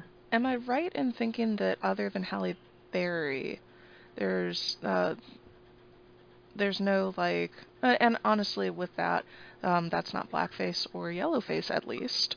Um, is this the the least of the racist um, stories? I mean, as far as aesthetics, I I mean, I, it depends how you feel about an Australian playing a German, but yeah, I mean, it's like it's the it's the one where the least amount of people are do are playing completely against type. Um, though you know Halle Berry because she does you know uh, get naked for the sex scene, you can see that whatever they were doing with her face, they've done for the whole body, which is kind of extraordinary that they went to that kind of level. Is the post-apocalyptic one racist? I mean, if we could understand what they were saying, possibly. I don't know. I mean, yeah, I mean, it, it felt a little weird to have, but it was the same dialect. It, it felt a little weird when Halle Berry was uh, was speaking. Yeah, I mean, it, the, I would say this: the fight, the final segment, the the way they're talking feels like it's a little too close to like Jamaican patois for me. so I'm like, yeah, I, I thought Creole. Yeah, like this. Yeah, this, yeah, or anything like it, that. Yeah, yeah. It, it, feels like this. It almost. Yeah. Yeah, there's. I don't know. There's something there, but yeah, this is the this is the most grounded, least racist segment in the entire film, and we we skipped over the fact that in the previous one Tom Hanks dropped the N word. So, I mean and Jim Broadbent. Yeah. That was that was the N word yeah. yeah. plot. So neither of them, neither Jim Broadbent nor Tom Hanks in this one, dropped the N word. Nor at any point did they really call Robert Frobisher any slurs. So I felt like that was a plus. I, Yeah. I think that didn't Broadbent say something? He says he uh, says you're kind. As it, as it, when he, He also when he calls him a dandy, which Yeah. isn't quite. I mean it doesn't I think feel that se- is yeah it doesn't feel that severe. But when when he's got the gun, he says your kind never like when he's like I'll shoot you, and he says your kind never do. You know, which a standard kind of like you know mild homophobia, but there was no dropping of any slurs, so I was reasonably pleased with that section. But yeah, I mean, uh, my favorite part of the film mostly. I enjoy it. I mean, once we get there, the like the next heavy Jim Broadbent sequence, you know, I do enjoy that quite a bit. But yeah, this is, you know, this is probably the best part of the film. And like you say, this could have been a film. Just this, could, just alone, could have been like 90 Yeah. minutes, and we could have just enjoyed Ben Whishaw and uh, James D'Arcy without what James D'Arcy has to do later on. You know, we could have really enjoyed that, but as it is, they decided Okay. to make it one sixth of the film. what if we get a time machine and we convince the Wachowskis and everybody involved, like instead of having this be a movie, have it be a miniseries, and like uh, you have the first. We've got six Yeah. episodes where you kind of tell all the stories, and then the final one is like just kind of tying them all together. So it's a seven uh, seven episode miniseries. And I, I also I, I pitched I, I also said that this should have been a miniseries. There, it a three hour movie sucks for everyone unless it's like The Godfather, and also um, on top of that, they did not have the time in the three hours to even flesh things out the way they needed to. Yeah, Even though I will say, in the movie's favor, I will say I appreciated that they kept all of the individual storylines very simple. yeah, yeah. Well, I mean, which brings us to 1973, uh, which is probably the Yeah. most simple of all the stories in this. It is probably the simplest It is. Li- it's literally like four scenes. It's probably more than that, but like in terms of what happens, it's like it's there's very few like joining of the dots between what's going on. It's like it's meant to be like a mystery. Like we see later on that the story is written up as a mystery novel, but I don't think there's any real mystery here. it's fairly simple what's happening. Yeah. Um, and we have Luisa Rey, uh, played by Halle Berry. There's no Jim Broadbent in this section, I should say, and there's no Susan Sarandon. Um, but we do get a returning James D'Arcy playing the older version of the same character, um, who is clearly, you know, alone and, um, you know, stuck in a job that he quite clearly hates, and he doesn't, you know, he ends up running into Luisa Rey when they're in a lift and they get stuck together. And there's a nice little sequence where it's just all in red because obviously it's like the emergency light, and they're kind of talking about themselves and their lives and stuff. And he kind of says, you know, like, how far would you? Because he, you know, he realizes she works for a newspaper or some kind of magazine, and he says, "How far would you go to protect the source?" And you know, they talk a little bit about uh, his niece Megan, and she mentions her birthmark, which I think is actually a recurring theme. Like most of the characters have that birthmark, but they don't really. This is the only sequence where they really talk about it in any kind of in-depth way. Um, I do want to. I do want to note here that she says my mother thought it was cancer and was trying to get me to have it removed, and I was like, she thought you were born with cancer that presented itself as like just a birthmark. Obviously, But anyway, that's all. A very, very the hell are we cautious mother, I would say. Uh, Yeah. somewhat. I mean, also it does like obviously when um, Jim Sturgess was like exposed to sunlight, he kind of fainted. So maybe there's some kind of sunlight theme about you know maybe she had skin cancer. There's you know something going on there maybe a little bit, but. Um, yeah, and we see that Sixsmith is reading some of his old letters from that Frobisher wrote to him. Uh, this kind of intercuts with some of the stuff that's happening with um, with Frobisher in the previous sequence. Uh, obviously, uh, the director really wants to establish the fact that this is the same character in, bo- in both sequences. He wants to make you understand that this is definitely not two different characters. They are the same character. Uh, you know, and you know because obviously everything else particularly the fact we're going to see James D'Arcy a couple of other times looking very different. So he really wants to make it clear that this is just Sixsmith, but he's older and he's now in San Francisco and he's working for um, a nuclear power plant company, which has recently, I think, been taken over by Lloyd Hooks, played by Hugh Grant. Who you know he used to be into oil and now he's for some reason um, into nuclear, and people don't know why but you know he's just a charming person um, who, when he eventually meets Halle Berry, is like, if every lady journalist looked as good as you, then I would start reading newspapers. and it's like, so yeah, so you know, but she, she like, she's she obviously Sixsmith kind of contacts her, and he's like, you know, implying that he wants to give her some information about something that would be a story, and you know. Um, but while while he's waiting for her to come and meet him at his apartment, um, we see Hugo Weaving, the most evil man in this universe, pop up as a guy known as Bill Smoke, and he basically shoots um, Sixsmith the same way that Frobisher kills himself. So they both end up dying the same method with a gun in the mouth, and he kind of lays him on the bed. You know, he's got gloves on, so he puts the gun in his hand to stage it as a suicide, and then he takes this report uh, that Sixsmith was going to give to Luisa Rey, and then he kind of disappears. Um, and then she is let into the room, and um, you know she finds out that he's dead, and and the information isn't there, but the letters that he was reading from Frobisher are underneath him, and she takes those letters uh, before the police arrive, um, so that she can start to read them. Um, but yeah, you know, so uh, unfortunately, that's that's the end of James D'Arcy as Rufus Sixsmith. so he he was in love with Robert Frobisher. He looks like he didn't have any other relationships for about 40 years, and then he got shot in the head by Hugo Weaving. R.I.P. Rufus Sixsmith. Um, yeah. So Pour one out. yeah, yeah. I I thought that this was a fairly good tie. Uh, this was one of the kind of better progressions in the film, and I I I think that that uh, that it really says a lot about the acting. That as soon as I saw him in the elevator, it's like, oh, it's that guy but older. Cool. Yeah. So uh, so this was one that I think they did a good job. Yeah, I, I thought it was fine. Yeah, I mean, I mean, I'll say, I'll say this. Like, obviously, they just keep telling us, oh, Halle Berry's a, you know, investigative reporter, and she, like, she doesn't do a huge amount of investigating. like, Well, is this not the same? Is this not the same Halle Berry who then talks to the guy at the lab and takes the papers and gets him goes off the bridge? yeah, but I mean, like, she she gets she gets to, you know, she gets she uses her access. Um, it's implied, you know, by her father, uh, who is played by the Yeah. same actor who was uh, what were in the first part.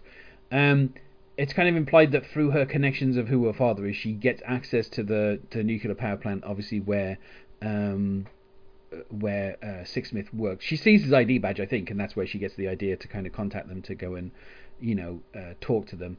And obviously, she's met at the door by Hugh Grant playing Lloyd Hooks, who is you know as charming as he's ever been, but playing a deliberately kind of like seventies um, you know, boss who just kind of like keeps ogling people and slapping people on the ass and that kind of thing, and it's just like Yeah. very deliberately very sexist and kind of a little bit over the top in terms of like uh, the thing. But yes, she goes into the office that was Sixsmith's office and she sees some paperwork, and then she, you know, Isaac Sachs, uh, who's played by Tom Hanks, kind of finds her and kind of takes her back to Lloyd Hooks, and you expect he's going to say, you know, she was in this office looking at it, but in the end he's like, oh, she was just looking for the toilets, and you know, so he kind of covers for her, and that kind of builds an immediate bond between the two of them, um, and instantly he he falls in love with her because uh, she's Halle Berry, and she's one of the most attractive people on the planet. So why wouldn't he fall in love with her? Yeah. You know, like it feels kind of obvious that you know if you're Tom Hanks and you're like you know 15 years older than Halle Berry and certainly not your 80s peak. Um, you know, if Halle Berry's there and she's kind of taking a mild interest in something, and you've you know built this bond by covering for her, uh, of course he's going to fall in love with her. In fact, he says in his little diary that he writes on the plane, "I've fallen in love with her, and I've only known her like a day." so, um, but yeah, I mean, obviously this this causes some issues because, you know, Bill Smoke uh, is on the case. Uh, but in between all the intrigue, she actually, tra- you know, reading the letters of Frobisher, she tracks down a copy of the sextet and she goes to this record um, store and they're playing it. She obviously requested it, and they're playing it, and the guy who's you know selling it to her is like, it, "It's amazing," you know, which is really funny because obviously this is directed by Tom uh, Tykwer. This this part is, and he's the one who wrote the music with his you know his, his two guys who do the music. So he's kind of complimenting himself how great the music in this film is. so uh, I just thought that was kind of amusing that he's like doing that up front. Um, but yeah, I, I, I mean, I like that as well as a way of connecting, um, you know, not just like having Sixsmith appear, but also the, you know this music, which will, which obviously features throughout the film in various different ways, but kind of really identifying it in this part and saying, yeah, this is the the Cloud Act Atlas Sextet. I, I definitely enjoy the music, uh, and I'm uh, sometimes in films when they talk about their uh, they're composing something and uh, and it's going to be really cool. Uh, you don't get that payoff of being able to hear it, and I'm happy that uh, that we do at least get to hear snippets of it. So Yeah, so for Yeah. me that was a hooray moment. yeah. Um, uh, at this particular point, um, uh, obviously, you know, Rey is aware of the report. Uh, she gets a copy of the report. Um, but at that moment, um, while Isaac Sachs is on the plane, um, it's taken off. We see that Bill Smoke was just on the plane. Uh, and then Rey is in her car and she's, you know, looking at the report. Um, and then, as as she is run off the road, uh, the plane explodes in the sky, and uh, a lot of effort just to kill one man. Um, but yeah, so uh, R.I.P. Uh, Isaac Sachs, one of the few people in the film that is not killed with a headshot. Um, Dr. Henry Goose killed with a headshot. Um, obviously, Frobisher and Sixsmith killed with a headshot. Isaac Sachs blown up in I a mean, plane. presumably his head also explodes, but um, we I think we're past it now, but I don't want to skip past the line in the movie that made me most angry. Which one was that? Okay, yeah. It was it was when Halle Berry is trying to convince him to give her the reports, and he's like, I don't know. I know I'm the one who called you here, but I also could lose my job. But on the other hand, it would uh, it would be horrible for a lot of people. Hmm. And then she goes, You have to do whatever you can't not do. and the movie treats this like uh, like a life changing line, whereas it was actually so stupid that uh, I was yelling at the screen. So. And um, as, I might have alluded to when I was watching this last night, um, I was doing this while drinking. And at that point, I just messaged Kelly with, You have to do whatever you can't not do, with a little, like, meh face. And uh, and Kelly was uh, was very very happy that we shared that moment of this was bad. I I think her convincing has more to do with the fact that she's Halle Berry than any words that she's saying. I don't think like Tom Hanks was particularly paying any attention to the words. But yeah, I mean, you know, obviously, uh, you know, when she goes underwater, the report is ruined. She manages to escape out of her car, uh, which I I haven't said at this up to this point, but it's a it's a Beetle. Um, so you know, uh, I, I don't mean I don't know how hard it is to get out of those cars, but they were you know uh, notoriously heavy cars made out of steel. So um, we find out though that um, Joe Napier, uh, played by of course the wonderful Keith David, in this particular part of the film. Later on, things get a bit more hairy about his characters. Um, he's the head of security, and he was friends with her father and you know apparently in um, I don't know was it in Vietnam or the Korean War? One of the wars her father saved him so obviously he feels like he owes her something. And um, he's trying to figure out how they could get like another copy of the report. Um, and they they have this discussion where they're like why would a guy who's like from the like oil industry take over a nuclear power plant and suppress a report that basically says a nuclear power plant is not working properly and is about to fail and will cost millions to you know put right. Um, and they kind of figure out that he wants it to fail and he wants nuclear power to not be viable so that he can make more money from oil. I was a little kind of hazy on exactly what his motivations were because it's not like in the 70s the oil companies were starving for cash. Like they were making a lot of money, so um, yeah, I mean, I think coincidentally this is set roughly the same time as Licorice Pizza, which obviously has a big plot line about the oil crisis and the, uh, you know, the lack of oil or whatever. So, um, but yeah, I, if that felt a bit kind of thin to me, like the idea that Hugh Grant is trying to make a nuclear power plant fail so that he can stoke the fear in the country or something. Um, so, I I first I started feeling that way, but then I was like, I mean, big oil bad. Let's mustache twirl a little. I'm fine with it. Yeah. Uh, but it felt like they kind of glossed over a little bit because they're like, this feels like there's not a proper motivation, but they just they just they just want to make the like the MacGuffin is just the report, and they've just got to get another copy of the report. Um, and the kid who is the kid detective who is staying with Halle Berry um, figures out that you know someone called Megan was sent a copy of something in the post, um, and maybe she might be able to help them out. Um, but before that, before that is done, they need to uh, smoke out Bill Smoke. They need to expose him, um, and also obviously, of course, uh, Lloyd Hooks if they can. And so they deliberately uh, set it up so that Luisa is walking down the street so that Bill Smoke can try and kill her. And I'm I'm not completely happy with this plan. It seems a little bit like, but you know, she's wearing a it's wire. Yeah, it's like she's wearing a wire and she's just walking down the middle of the street, and we see this car behind them. Um, and there's a little bit of a kind of car chase. I think maybe this is meant to be a bit of an allusion to Bullitt. Uh, obviously, you know, the most famous kind of car chase set in San Francisco. So, you know, having there's a few of those hills. There's some cars going around. She was driving a Beetle. You know, there's little bits and pieces that you can kind of see as allusions to that. Um, and you know, the end of it is basically they run into Bill Smoke. He starts, you know, he, even after he's T-boned, he just keeps shooting. Um, and they run through various parts of downtown San Francisco, uh, including like a garment factory. There, they meet Doona Bae playing a Mexican woman. and Oh, I hated that so much. Yeah, an interesting choice, I- I, guess. I mean, It's a different type of yellow face than what I was expecting. I mean, yeah, I guess. I mean, it's a it's a, a type of brown face, I would say in this particular. I don't know. Uh, They kind yeah, of darken I the skin a bit, yeah. Um, so that we know that Lloyd, uh, Bill Smoke is an evil person. He shoots a dog. The dog, of course, belonging to Doona Bae, identified in the credits for this particular role simply as Mexican woman. Uh, she has dual roles in this part though, uh, because she will appear later as Megan's mom.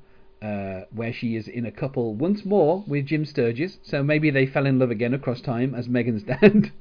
um, uh, so yeah, but it, she kind of gets very angry, um, and obviously this is where Bill Smoke decides to call her a wetback, which she does not like because eventually, once Bill Smoke has tracked down Louisa and Joe Napier um, from behind him um, as he's about to shoot them, here comes the Mexican woman and she smacks him over the head with a giant wrench, and then she keeps beating his head in. So, and she's not happy about being called a wetback uh, in that particular case. Um, yeah, once again, another person hit in the head to be killed. Um, and yeah, so they get the report from Megan Sixsmith, um, and Hooks is arrested, and that's the end of that segment. Um, So in this, uh, this is another one of those. We're gonna say something or no, or show you something, but not in any way reference it or kind of give it the weight that it's probably worth. And uh, and in this segment, it's we're going to go right past what's obviously kind of like some sort of underground, pr- possibly illegal sweatshop yeah, and Yeah. we're just going to ignore it. We're like, oh, um, we're going to have this incredibly racist uh, sort of um, Hispanic-ish thing happen, and then literally just breeze past a bunch of people working in what is clearly a sweatshop and not talk about it. This is uh, 1970s San Francisco. S- Sweatshops with like, hey, don't worry minorities in basically uh i th- i mean yeah I, I mean, it's really weird because it kind of calls to mind the kind of like um, 70s cop shows where people would just run through things. Obviously, the most famous example being like cars constantly going through glass or through stacks of, you know, vegetables or whatever. And in this case, just running through a factory where people just continue about their business, not bothered by these strangers running through. So I feel like that's meant to be a, you know, a reference of some kind. Um, but yeah, they they don't bother to address it in any real way, do they? They just yeah, there's a sweatshop right next to where this is happening. Uh, Then, like, this is an investigative reporter that's meant to be standing in this building. Uh, She doesn't bother reporting on that. She just she's like, oh, it's all about the nuclear factory and whatever was going on there. Yeah, she doesn't look around and go, hmm, I'm going to table this for another day. Um, she just goes, okay, moving on. Yeah, Nothing to see here, apparently. yeah. This is the section I think with the highest body count as well. Apart from, we'll talk about it once we get to the soul part, um, where we get to the the soap factory. Uh, but yeah, uh, yeah. Bill Smoke is killed. Uh, Isaac Sachs is killed. Rufus Sixsmith is killed. A lot of people being killed, but that was the 70s. People were always being killed in the 70s. Look around now. Is there anybody from the 70s still here? No, they're all dead. Um, I mean, I'm from the 70s, so yes, I, we are still here. Uh, being ignored because we're. Gen X. Uh, you know, nobody pays attention to us.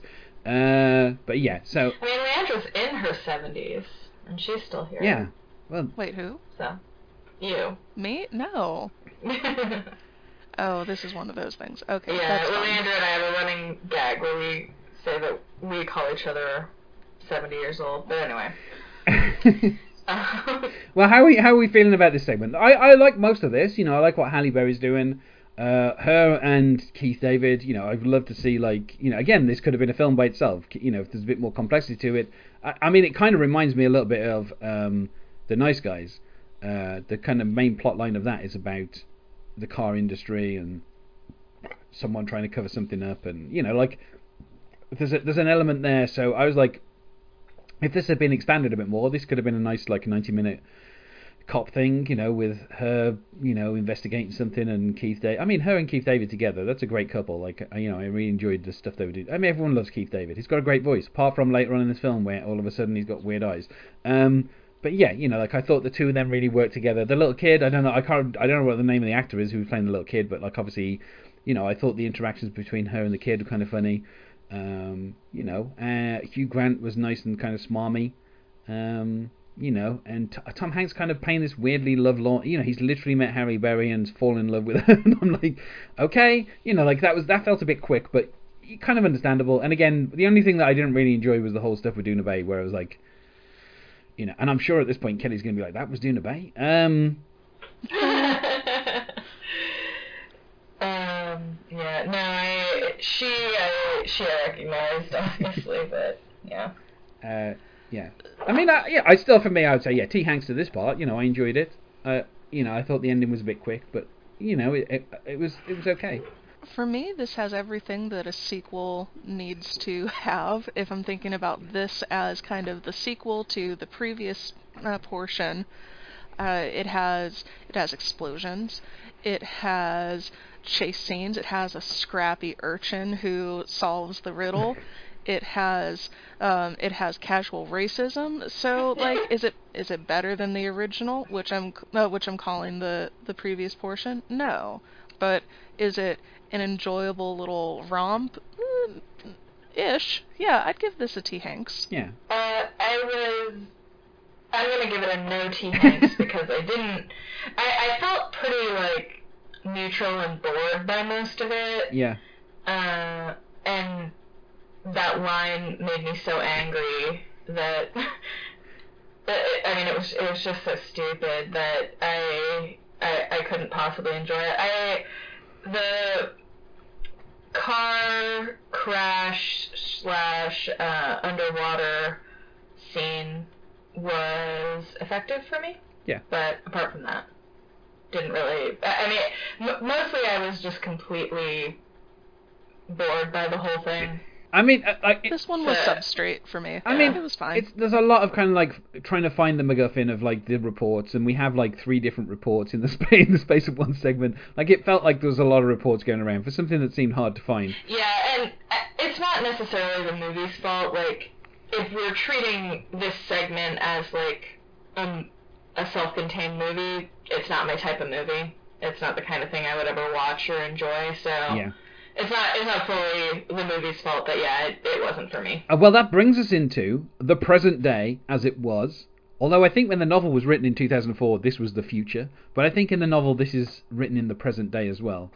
So it's whatever the whatever the present day is, this is meant to be this. But obviously in the film, it's identified as 2012, uh, the night of the Lemon Prize, uh, which is a literary prize. oh, this segment. Yeah, and um, which I'm going to say this is probably my favourite segment just because I like Jim Broadbent kind of going all out in this. And we also have Tom Hanks playing like the most offensive Irish stereotype in the entire history of uh, Irish stereotypes. Um, so I just find that, but you know, we're at the, we're at the Lemon Prizes, and, and Timothy Cavendish, uh, as played by Jim Broadbent, is a publisher, and he's being harassed by uh, Dermot Hoggins, which I thought was an odd choice because uh, Dermot is an Irish name, but I mean, you, you just you know go with like a, a muck something like you know Hoggins. I don't think is even a real name.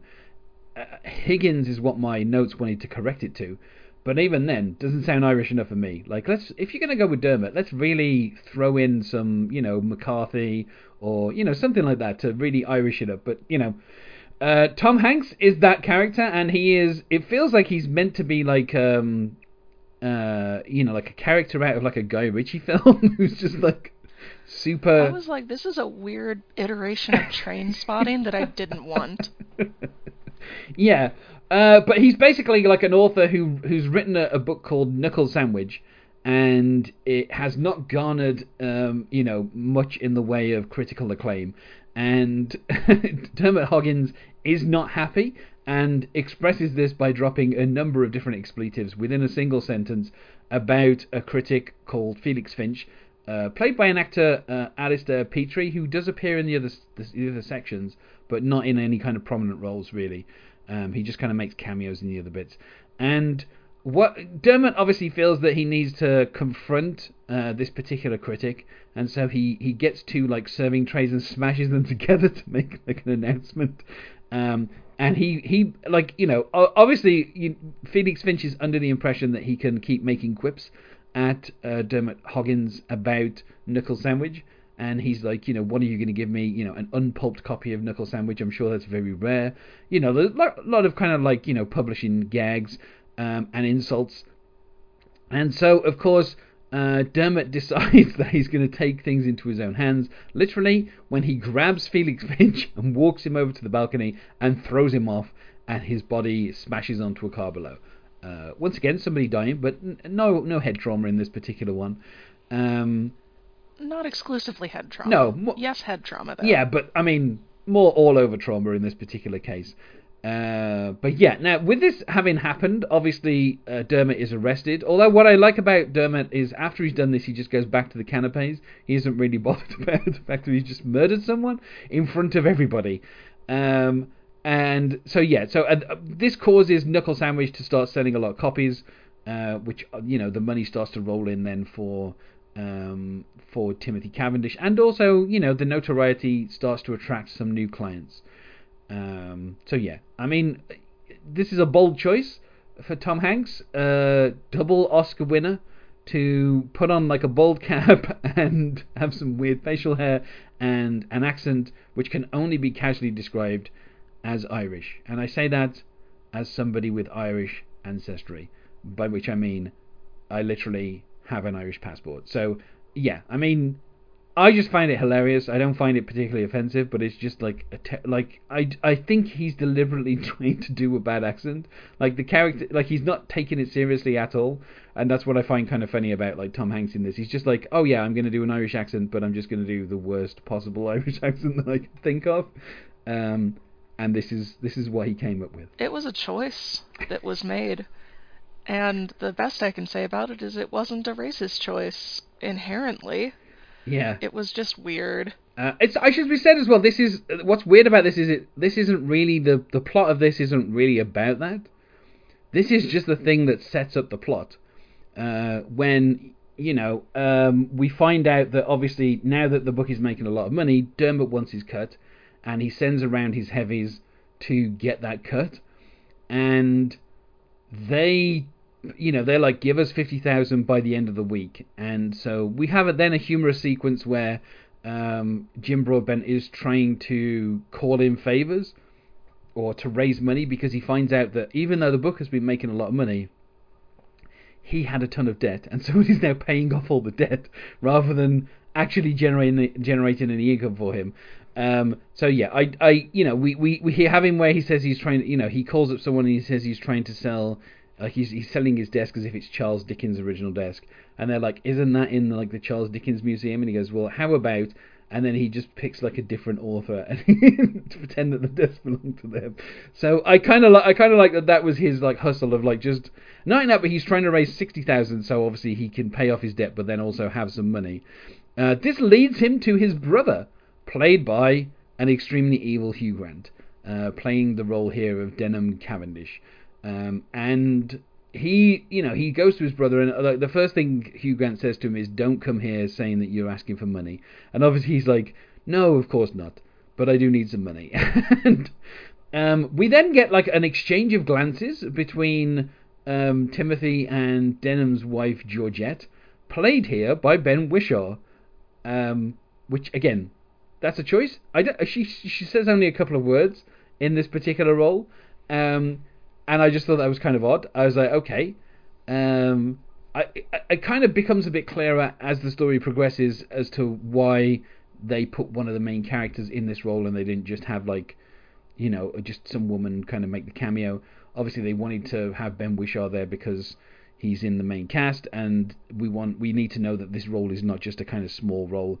Um, um, and he suggests um, you know, going to this particular place. He's like, here's a place you can go to. It'll be safe.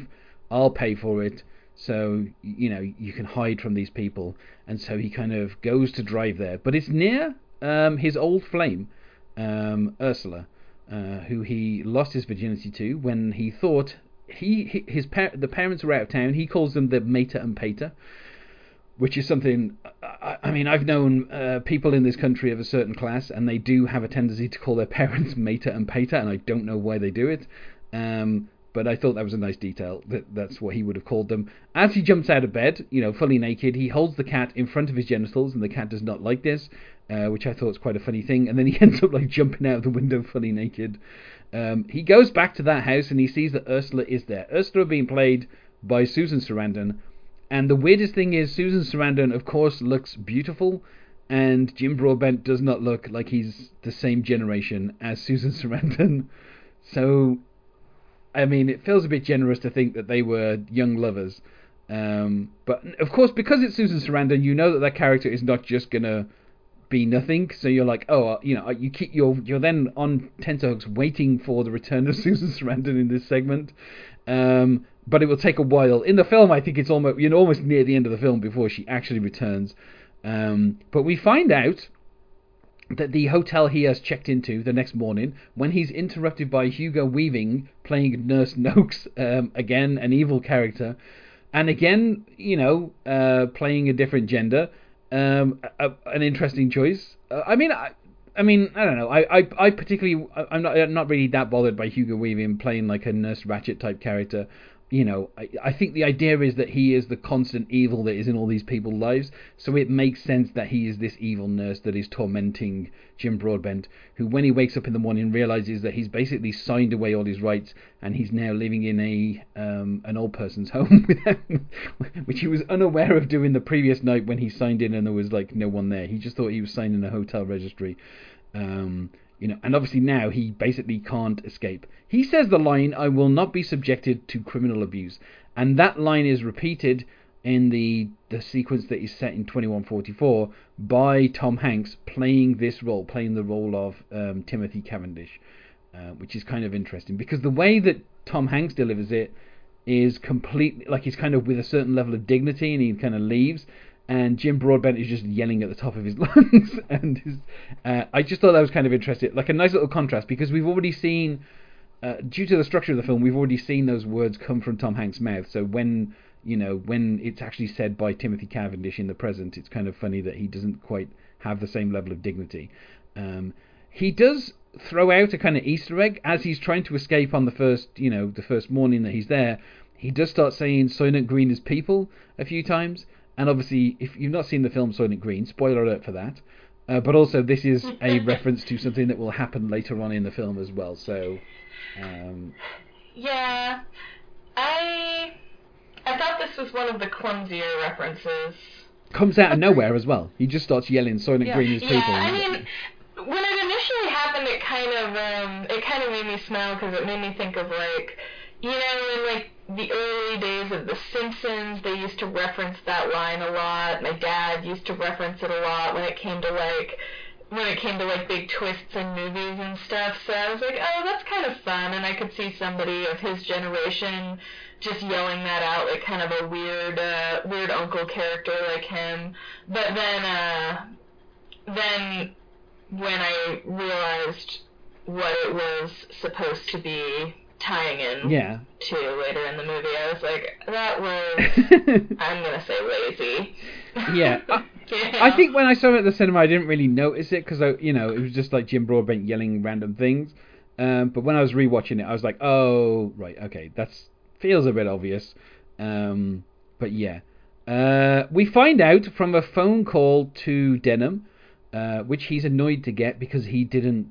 You know, he, he knows that the rules of this place are that you residents can't make phone calls.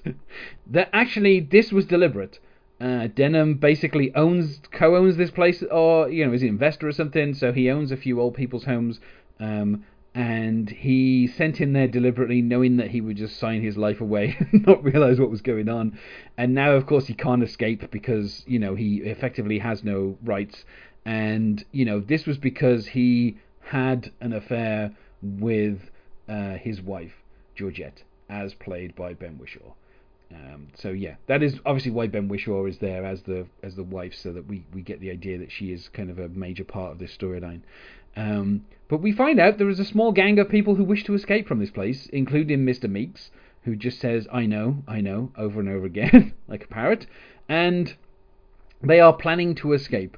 Um, uh, they have they have an idea of how to do it, but I think they needed a fourth person to kind of do this. You know, somebody who wanted to escape, and obviously they've seen in his random yelling and trying to escape that he wants to escape, so he's he's you know suitable to kind of do this.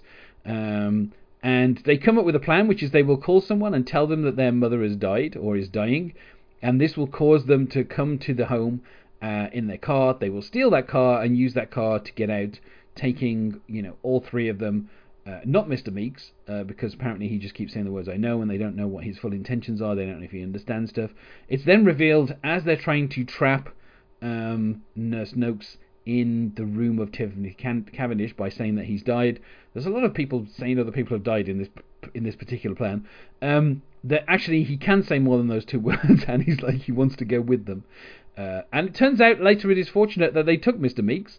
Um, but yeah, I liked this sequence where like the, these kind this kind of this concerned couple kind of came to see their mother in the middle of the night, um, and the kind of the the way that they orchestrate Nurse Noakes being trapped in uh, his room as as he kind of locks her in, um, and then they kind of run off. And when they get in the car, because obviously they are old people and it is 2012, they don't understand how to operate a car that doesn't have just a normal key you put in the ignition, and so they're kind of fumbling about trying to figure that out. And then the people, you know, the, the couple come back out along with the nurse and the the groundskeeper guy who kind of um, got Jim Broadbent back in when he tried to escape the first time, and I did kind of like the interactions between them as they're trying to figure out how on earth you start this car before they realise there's a button that's just labelled start, and you can press that, and then off you go. But I do also like the fact that they're like they they think that the keys have been taken, and then he's like checking the sun visor and he pops it down, and the the keys fall down, but the keys aren't the keys; they're just the thing to unlock the you know the engine so that you can start it. So I thought that was quite funny that like the keys were never taken, but they think they were, and there's a whole thing about that. Um, yeah, so they find out how to start the car, and then it looks like they're going to run everybody over, but they reverse out, and then they see Mr. Meeks, so they come back in and they drive across the grass and they pick him up. And when they say, you know, get in, Mr. Meeks, he says, I know, I know. Um, and they escape to the local pub because, of course, if you're in England and you escape from an old person's home, then a pub is the first place where you would head. Um, and in the background, you know, a rugby game is taking place between England and Scotland and um, this is not called attention to until we see uh, like a minivan arrive with the nurse and a couple of the staff and they go in and you know obviously within the nursing home nurse noakes is basically the you know the kind of the law there um, I should say as well, James D'Arcy is also, along with Hugo Weaving and Ben Whishaw, cross-dressing in this particular sequence because he plays Nurse James, um, and they're there to pick them up and then Mr. Meeks stands on top of the table and asks if there's any true Scotsmen in the pub. And he says that these people are English and they're trying to kidnap them. And this, of course, then with um, uh, Jim Sturgess is the first to throw the first punch, and he punches, um, I think it's Nurse Noakes uh, or one of the other guys, and knocks the tooth out, and it goes fly. A CGI tooth goes flying into the pint of beer, and that starts an all-out fight where basically this allows Jim Broadbent and his co-conspirators to escape. Uh, we find out later on that Jim Broadbent eh, has run away from everything. He's not in England anymore. He's somewhere else, and he's writing his life story, which of course will become a screenplay, which will be turned into a film, which we will see in the next section. And he has managed to also get back together with the, the love of his life, Ursula, and we see, see Susan Sarandon there. She doesn't say a word in this sequence. She just looks happy. Um, and that is where his story ends. Um, but yeah, I like the fact that the way to to kind of stop them from being kidnapped and taken back to the home is to basically just say, look, there's a bunch of Englishmen, and have all the Scots beat them up, which was just a very a very effective move by Mr. Meeks. So this segment reminds me of um, back when I was in high school. I used to uh, I used to go to this art house uh, for films and uh, and was pretty much always like indie darling sorts of uh, cinema. And to me, this is the one segment that seems like that kind of um, goofy indie film uh, that would do really well at a festival um, and get like criti- uh, critically acclaimed because it's Jim Broadbent being a cute old guy and having cute old guy shenanigans. Uh, and I wouldn't necessarily love it, but I, I could see it doing well with an audience if it was just this one segment as its own film. Yeah, I would say what's weird is this kind like the literally like um a couple of years before this, there was a film that um, Jim Broadbent did with Mike Leigh called Another Year, um, which I think takes place like over the the course of like four seasons. Um, and as with most Mike Leigh stuff, it is you know an idea, and then all the actors kind of like you know improvise and kind of come up with stuff and The yes and. yeah yeah spend well not just yes and but they literally spend months coming up with character backstory. Um, in fact, in that case, I think it was five months that they spent coming up with the characters and how they knew each other and why they knew each other and all that kind of stuff.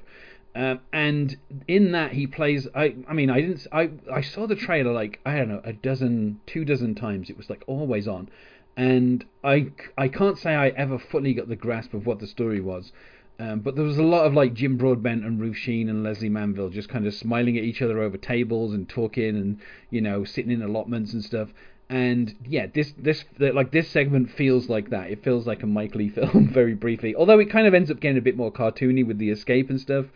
Um, but you know, it, it does feel kind of more like the indie part of the film, which is uh, which is kind of interesting. Um, but yeah, I mean, uh, Kelly, how did you feel about Jim the the kind of the the antics of Jim Broadbent's uh, you know ill-fated publisher and his escape from the old person's home? So I actually loved this one. I thought it was. I, I, I liked how it was kind of farcical. Um, and I also just. I kind of like. I mean, the idea of being trapped in a place like that is. is one of the, like. horror thriller concepts that always really affects me. I don't know. It's kind of like One Flew Over the Cuckoo's Nest or something like that, you know. Um, and actually, Nurse Snooks is pretty clearly supposed to be like a Nurse Ratched character. Unfortunately, I found the fact that Hugo Weaving was playing Nurse Snooks to be extremely offensive. but um, but apart from that, I I love, like you said, Jim Broadbent was a treasure in it, and it was fun. I mean, I like. I, I mean, I don't know why. Why did you find it so so bad for Hugo Weaving to be their character? I kind of understood why they went in that direction because he is meant to be like the ever-present evil in all of these kind of segments.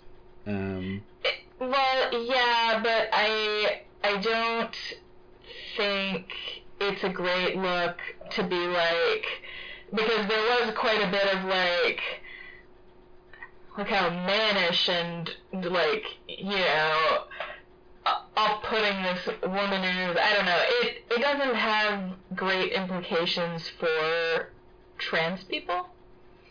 Uh, Yeah. That's the main thing. It, it was kind of like evil Mrs. Doubtfire and carrying the same kind of unfortunate uh, stereotypes that Mrs. Doubtfire carries. yeah, I can see that. And then on top of that, it's just I don't know.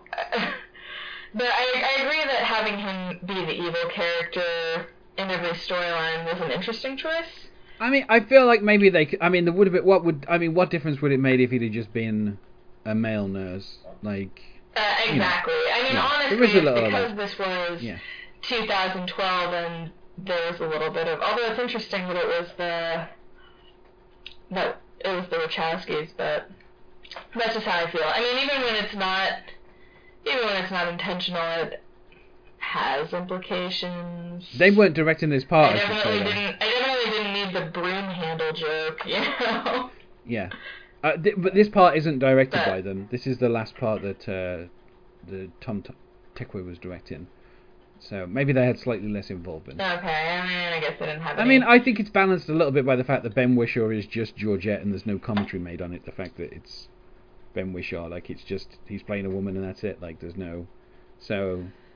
Yeah, know. I didn't even Yeah, I catch will admit that. that I didn't realize that until you said it. yeah, that was me going, what? I'm gonna let Kelly be the be the one I know, that does that. and I'm gonna just for the listeners, I'm going to um to just defend myself a little bit in that I haven't gotten new glasses in seven years or gotten my eyes tested, and my glasses are so scratched up that my eyesight basically right now is really really bad. Okay. so Yeah. um, so part of it is that part of it is that I'm like a dog and like a wig can trick me, but you know. I mean, not yeah, but they didn't really like focus too much on Georgette. They just made it clear that like sh- you know she was a character that was going to play a part in the story. So No, you're right, and that makes a good point. And I, I, I, like, I don't think there was any, I don't think there was any intent yeah, of that type. I think they just wanted to do a kind of a version of Nurse Ratched, and they wanted to use Hugo Weaving. Yeah. Uh, I sh- yeah, uh, it, that's that's definitely. yeah. So I I think the the execution could have been done a bit better, but yeah. Um, I think it's interesting as well. You know, uh, Hugh Grant when he was cast, I think he was only cast for like five parts of the film, and he liked the script so much he was like, "Can I have another role?" Uh, so I think I, I don't think he was meant to be Denham Cavendish in this in this part. I think that was just going to be another actor who was kind of roughly Jim Broadbent's age. So that's why they've kind of just put him in old man makeup and had him be his like brother. Um, you know, because just because he wanted another part, and I think they were like, well, yeah, he can work as, you know, as this as this particular person, as like Denham Cavendish. Um, so again, like n- n- at no point is Hugh Grant playing a good person in any in any of these. And in the next part, I mean, you know, obviously, how bad could it get with Hugo Weaving? Well, here we are in the year 2144, and we're Neo Seoul, and uh, yeah, we've got everybody. The gang's all here, apart from Ben Whishaw, who sensibly seems to have decided not to take part in this in this part of it. Um, and um, the main character is played by Doona Bae, who you know uh, looks beautiful. Um, you know, the idea is that she is playing. I'm gonna have to get the, the term correct because a fabricant. There we go. Not a not a replicant. That's Blade Runner, uh, but it may as well be. But yeah, she's a fabricant. Yeah. Um, but yeah, so we have we have a fabricant, and um, you know she is uh, Sonmi uh, four five one. Uh, she is asked by the archivist, who is played by James D'Arcy, looking Korean, um, to describe her life Um, is he though? and she's she's basically a fast food server and um, we see I mean we I mean it's it's implied that she's also a sex worker um, from the actions Yeah. of some of the other um, replicants fabricants um, and she you know she talks about how she wakes up at like five in the morning for, after her revival um, she goes to the hygiena which is just like a you know a kind of futuristic shower. Um, they work for 19 hours. uh, they get to have one juice box, which they call a substack, uh, and then they go back into the sleep box. And if they are lucky, they are picked for exaltation. And we see everybody putting on robes and clapping as this one person leaves for exaltation. If you've seen any science was at this fiction, point- yeah, that I started screaming, renew, renew, renew. And um, I was fairly drunk at that point. And mind you, that happens at the beginning of the film. Yeah. So, Yeah, so I mean, yeah, I mean, like we see that obviously, you know, a theme, a theme that's been throughout this film we haven't really touched too much upon, apart from the first segment, was obviously the idea of slavery. Um, you know, Frobisher was kind of trapped, you know, in, and kind of had to escape by shooting Ayrs. Um, you know, there's a, a, there's not really kind of much of a slavery thing in in you know the San Francisco part, apart from the fact that maybe some of the people who are working for the, you know, Sixth Fifth, maybe he's trapped in that job and he's got nowhere to go and no one to love, and you know, so he's kind of stuck. You know, t- Cavendish effectively the old person's home functioned as a prison, so so everyone was trapped there, and now we have this character of five one who is effectively trapped in this job and just basically uh, goes to sleep, wakes up, has a bit of food, does a job, and then repeats that endlessly. Um, we also see that there is another kind of clone who looks just like her, and um, once we get to when she escapes, we see that later on there is somebody who is like a prostitute who also looks like her. So you know, um, most obviously with the you know, there's she's not the only one in this restaurant. In fact, this restaurant is extremely overstocked. Like there's like 15 different people serving, and there's only like six tables. so it feels like there's too many um, of these fabricants in this particular restaurant, uh, really, for it to function. But you know, uh, the the seer um, who runs it is Sia Ree, played by Hugh Grant. Uh, in Korean makeup, uh, and um, he uh, we we like one of the mornings, Sonmi is woken up when she sees Yoon 939, and she is having sex with the seer. Um, obviously, he has woke her up for that purpose, but there is an implication that obviously outside of this restaurant, outside of the restaurant hours, you know, they're up for 19 hours, that they are doing things other than just serving people food. Um, you know, but uh, we we kind of see that you know um, Yoon 939 has got like a little kind of TV watch type thing, and she's watching the story of Cavendish, where he says the line in particular, um, uh, "I will not be subjected to criminal abuse." Um, and one of the days we see some of the, the people who are visiting the restaurant. A fellow stands behind her and pretends to ejaculate with mustard on her back, and she's not happy at this. So she like punches him, and then she tries to escape using like his access to the lift that gets her to the outside world. Um, but of course, Hugh Grant activates a button on her on her collar, and it's you know hits her in the carotid artery, and she just bleeds out and dies. Um, so we see the power that uh, he has over her. Um, as this is all happening, we get to meet uh, Haeju Chang.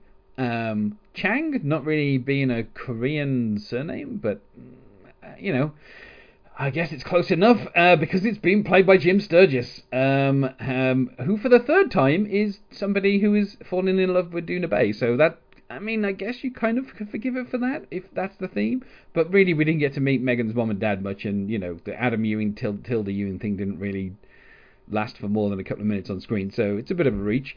Um, but he is going to be the kind of second main character in this this whole section, as he tries to break her out.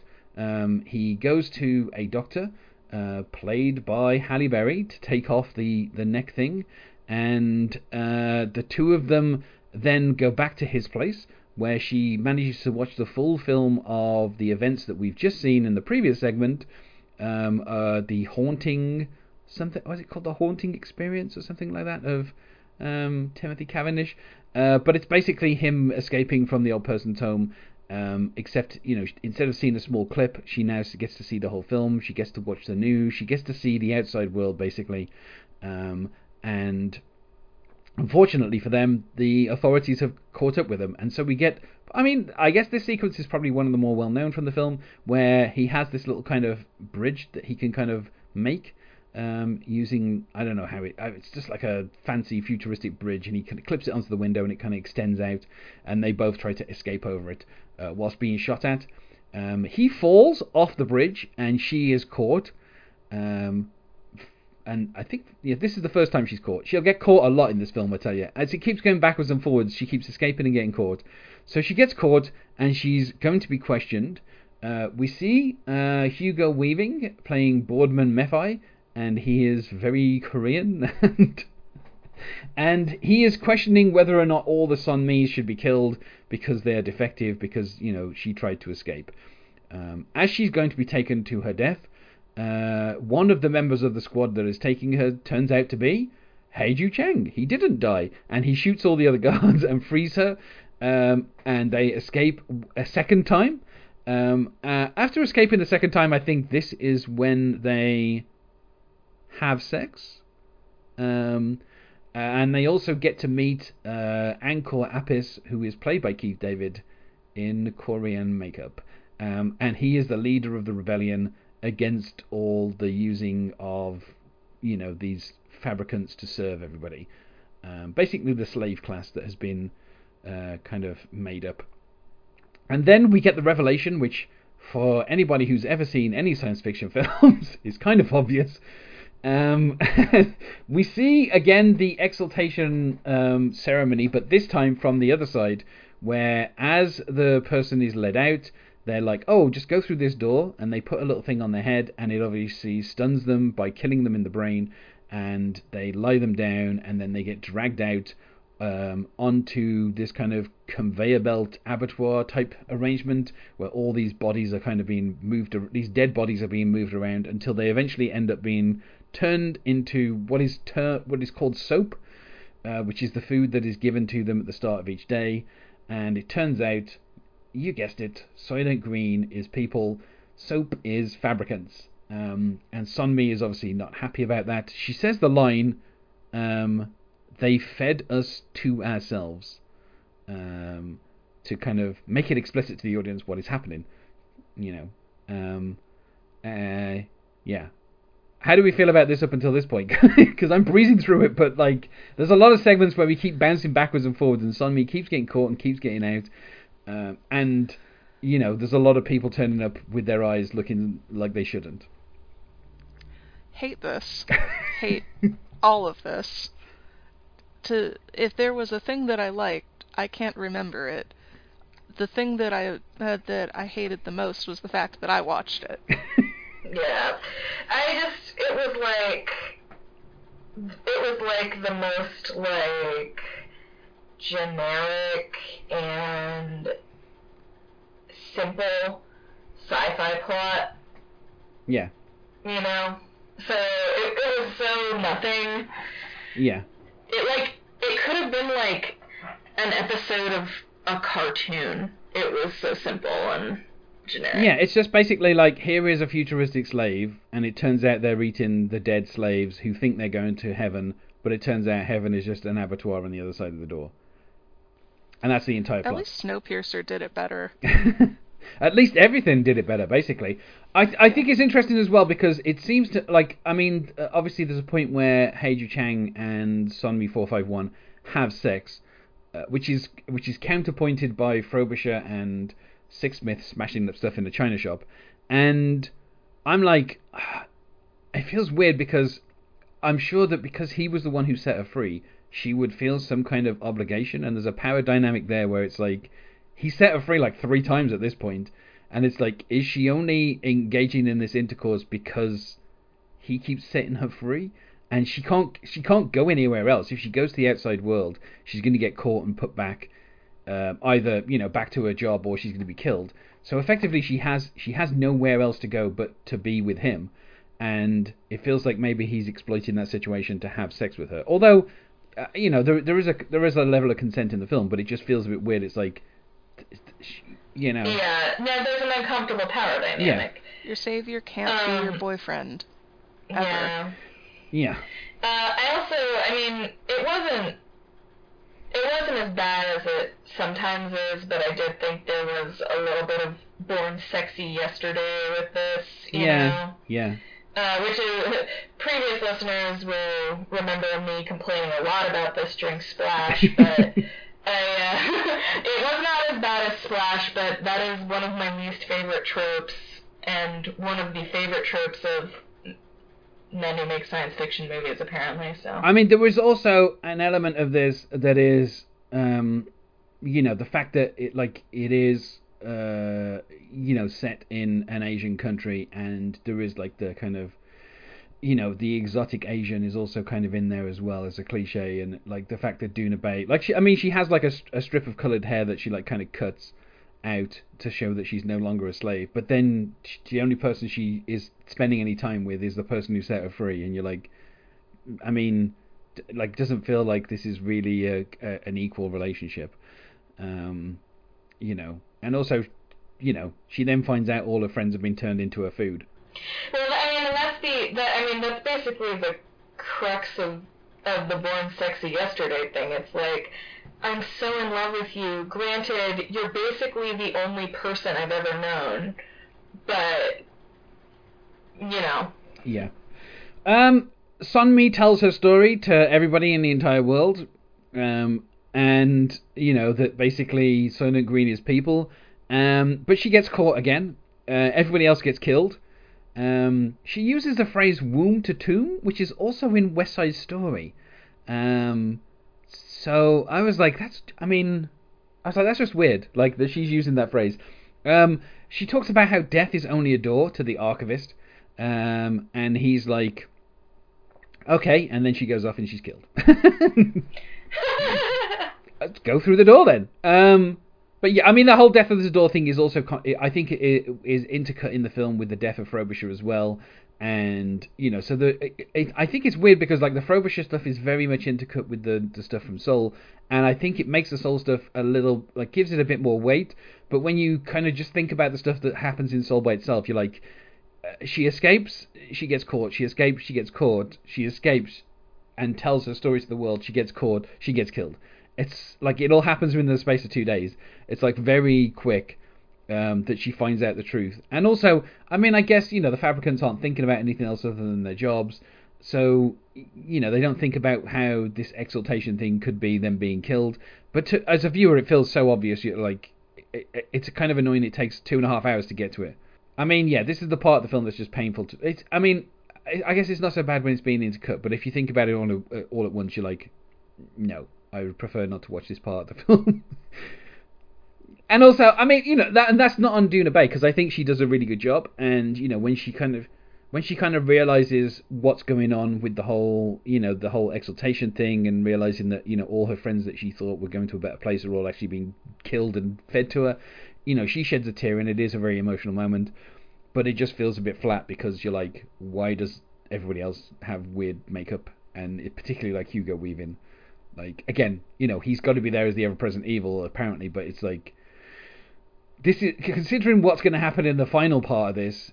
It, it's it's weird that this is the weirdest part. Like you know, the fact that like he's in yellow face is just the oddest thing in the entire film. Like, um, you know, for the others, for like Hugh Grant, he's only in for like a couple of minutes before his character's killed off.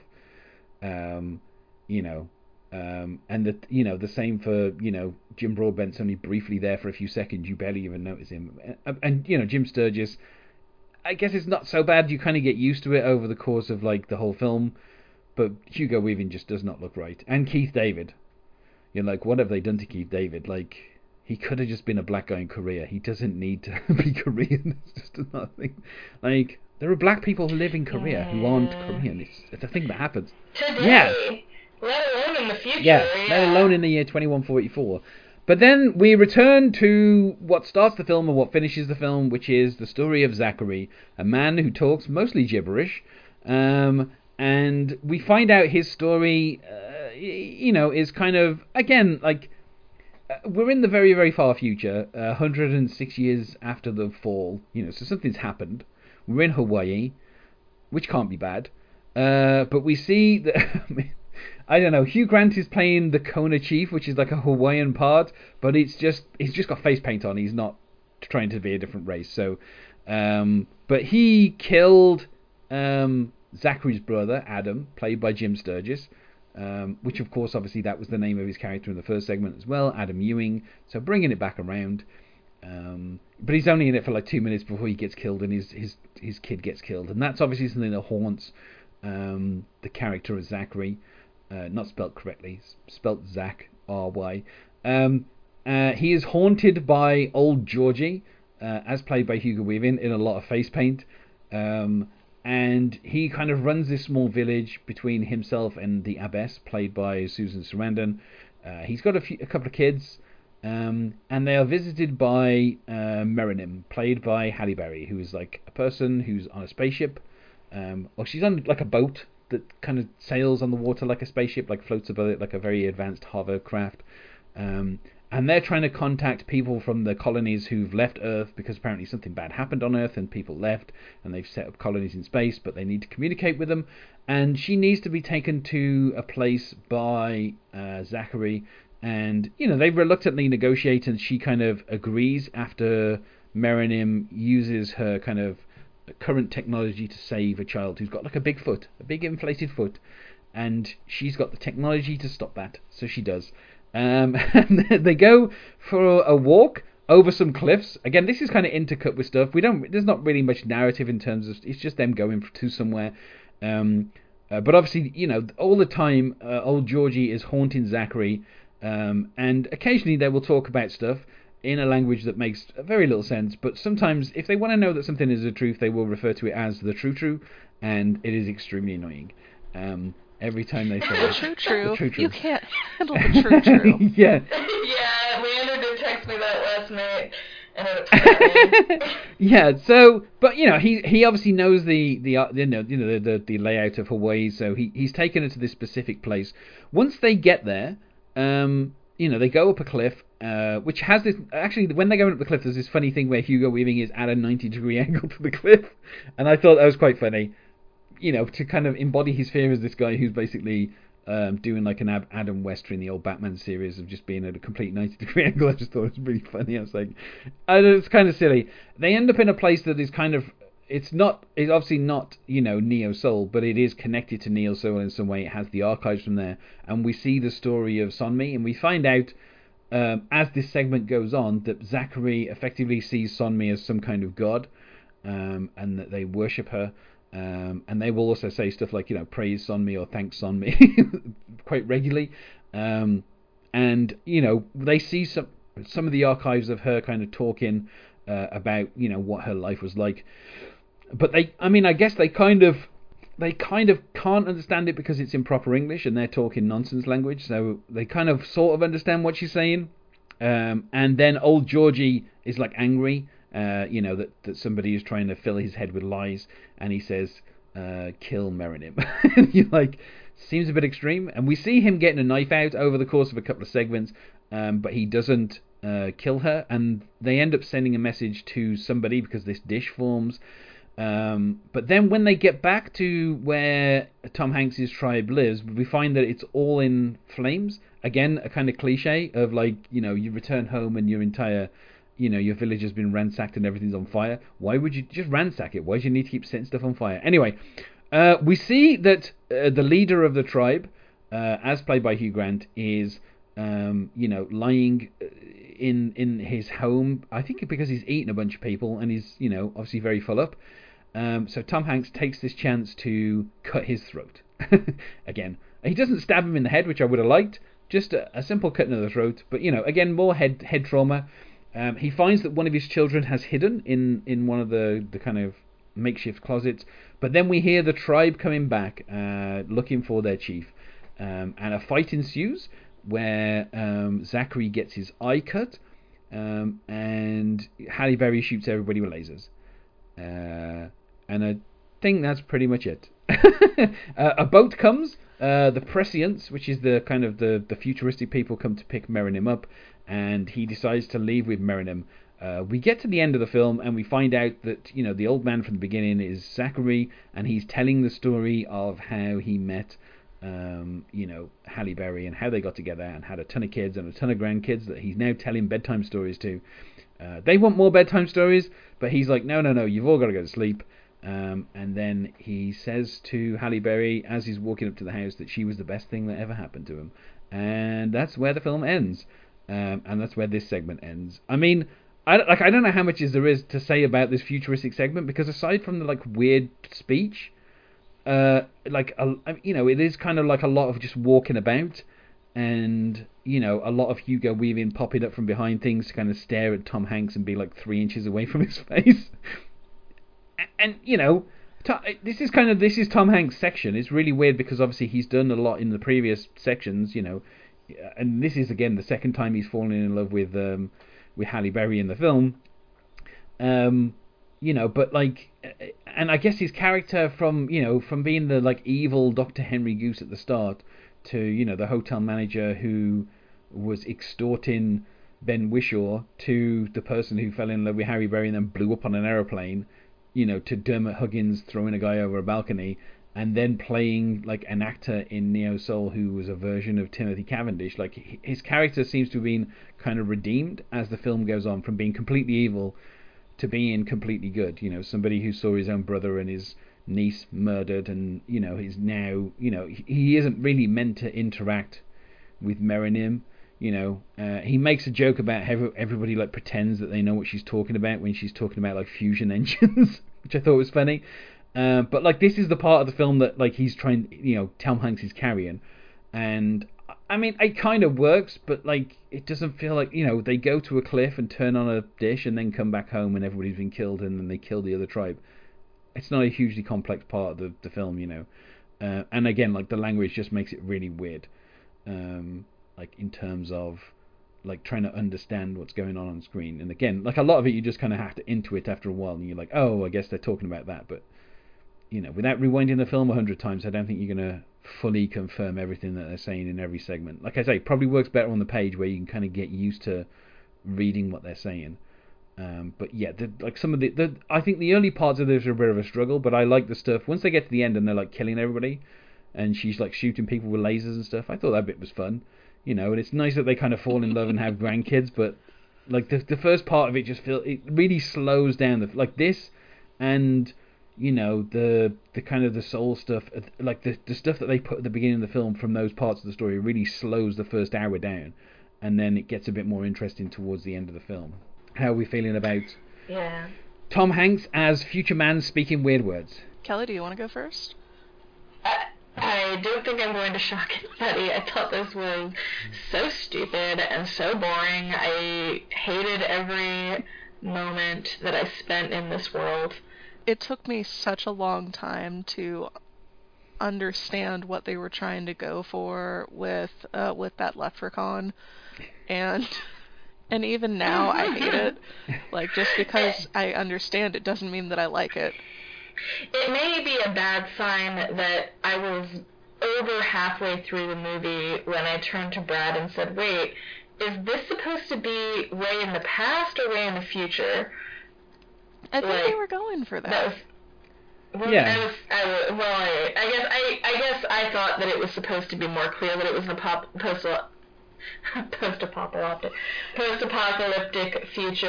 Um, it does say that at the but it beginning was not when it to me. identifies it it says like 106 Yeah. years after the event but again that could be like Oh, okay. I guess this would be a good time to mention to viewers that I accidentally downloaded a version of the film where all of this like subtitles or like um, On-screen any text. text on screen was in Russian. I I indeed noticed that, but my subtitles that I that I was using, um, it but it also explained what was on the screen because they're like, oh, this might be in Russian, just so you're aware. Yeah. It says So, this. If this happens to be in Russian, yeah. Yeah, funnily enough, you can find this film on YouTube. Somebody just uploaded the whole film in on Blu-ray. Just Oh. search for Cloud Atlas. It's on YouTube at the moment as I record this. But you know, somebody might take that down at some point in the future. I didn't think you could get away with doing that on YouTube, just uploading a whole film. Um, I mean, you can't if like if they they will remove it if they find it, but I just don't know if anybody's scouring Cloud Atlas, scouring YouTube for Cloud Atlas uploads at this yeah, point. um, yeah. I mean, I, I, like I think the idea of, I mean, it, again, it's uh, you know, it's kind of like a, a cliched idea of like the the future is the same as the past. Like if once the once everything goes wrong, we all become like primitive people. That idea again is just a cliche. Uh, and I'm not sure that the Wachowskis in these se- in these segments are really offering anything different, you know. And like they they're infatuated with Hugo Weaving because he's in everything they've done. so apart from Bound, I don't think he's in Bound, but like you know they like Hugo Weaving, so they keep sticking him in stuff. And in this case, they're just just having him as this imaginary evil person. And I'm like, okay, but yeah, it takes a while in the film before you realise he's not actually there and he's just part of. You know, I think when he's 90 degrees on a cliff, then you're like, oh, so this guy's not real. Uh, but up until that point, it's 50-50 really. Um, but yeah, I don't really. I mean, I think kind of towards the end, Tom Hanks kind of gets into a groove as into what he's doing with his character, so that kind of makes sense.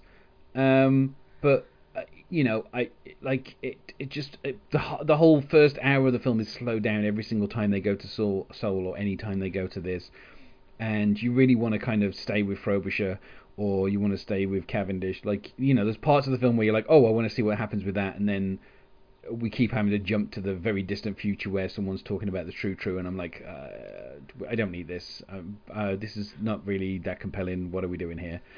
Um, and I mean, I think it's an okay way to end the film, where they're like, you know, we're looking, we're we're not on Earth anymore. We're looking at Earth in the sky, and I think that's, you know, that's a nice thing. But uh, you know, unfortunately, even Tom can't kind of save whatever's going on with this part. You know, he was more compelling as like a Irish gangster throwing people off a, a building than he is as this kind of like grandfather telling a, a, a story. Not that, but the fact that you see him at the beginning of the film with like, you know, looking like he's on Castaway, and then we see a younger version of him, and you like you don't feel like he's in danger. Oh, this other tribe has killed everything, you know, all of his his his his family and everything, but we know he's going to be an old man, so there's no real danger there. Like there's no tension, you know. Like he kills, he slits Hugh Grant's throat, which is satisfying, but like it doesn't matter about the fact that the tribe are coming to find him because they're not going to kill him. We know because he ends up as an old man.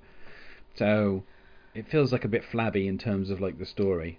Um, you know, for a film that's three hours, you've really got to earn those three hours, and I think there's at least 45 minutes an hour of this that you could probably cut out a little bit of, and you wouldn't really miss it. You know, if we had a couple less jumps to the future, I think the film would be a bit better. And this segment also suffers from having um, maybe not racist makeup, but bad makeup. Um, yeah. There's a lot of, uh, and honestly, some of it is racist, but um, just the even the the even the stuff that isn't supposed to uh, be I am a a native of uh, of this island sort of look. Um, Susan Sarandon looked like maybe she was supposed to be a druid or something. Yeah, she's identified as an Yeah. abbess, so I assume she's meant to be a clerical type person. She's meant to be like a religious Yeah. thing, yeah. But she has a lot of makeup on where you're like, is this racist? Yeah, it was uncomfortable. Yeah, I think. But Yeah. when uh, when I was watching this, I uh, I did turn to uh, to the person I was watching this with and was like, "Do you think Kelly would crochet one of these hooded shawl things for me?"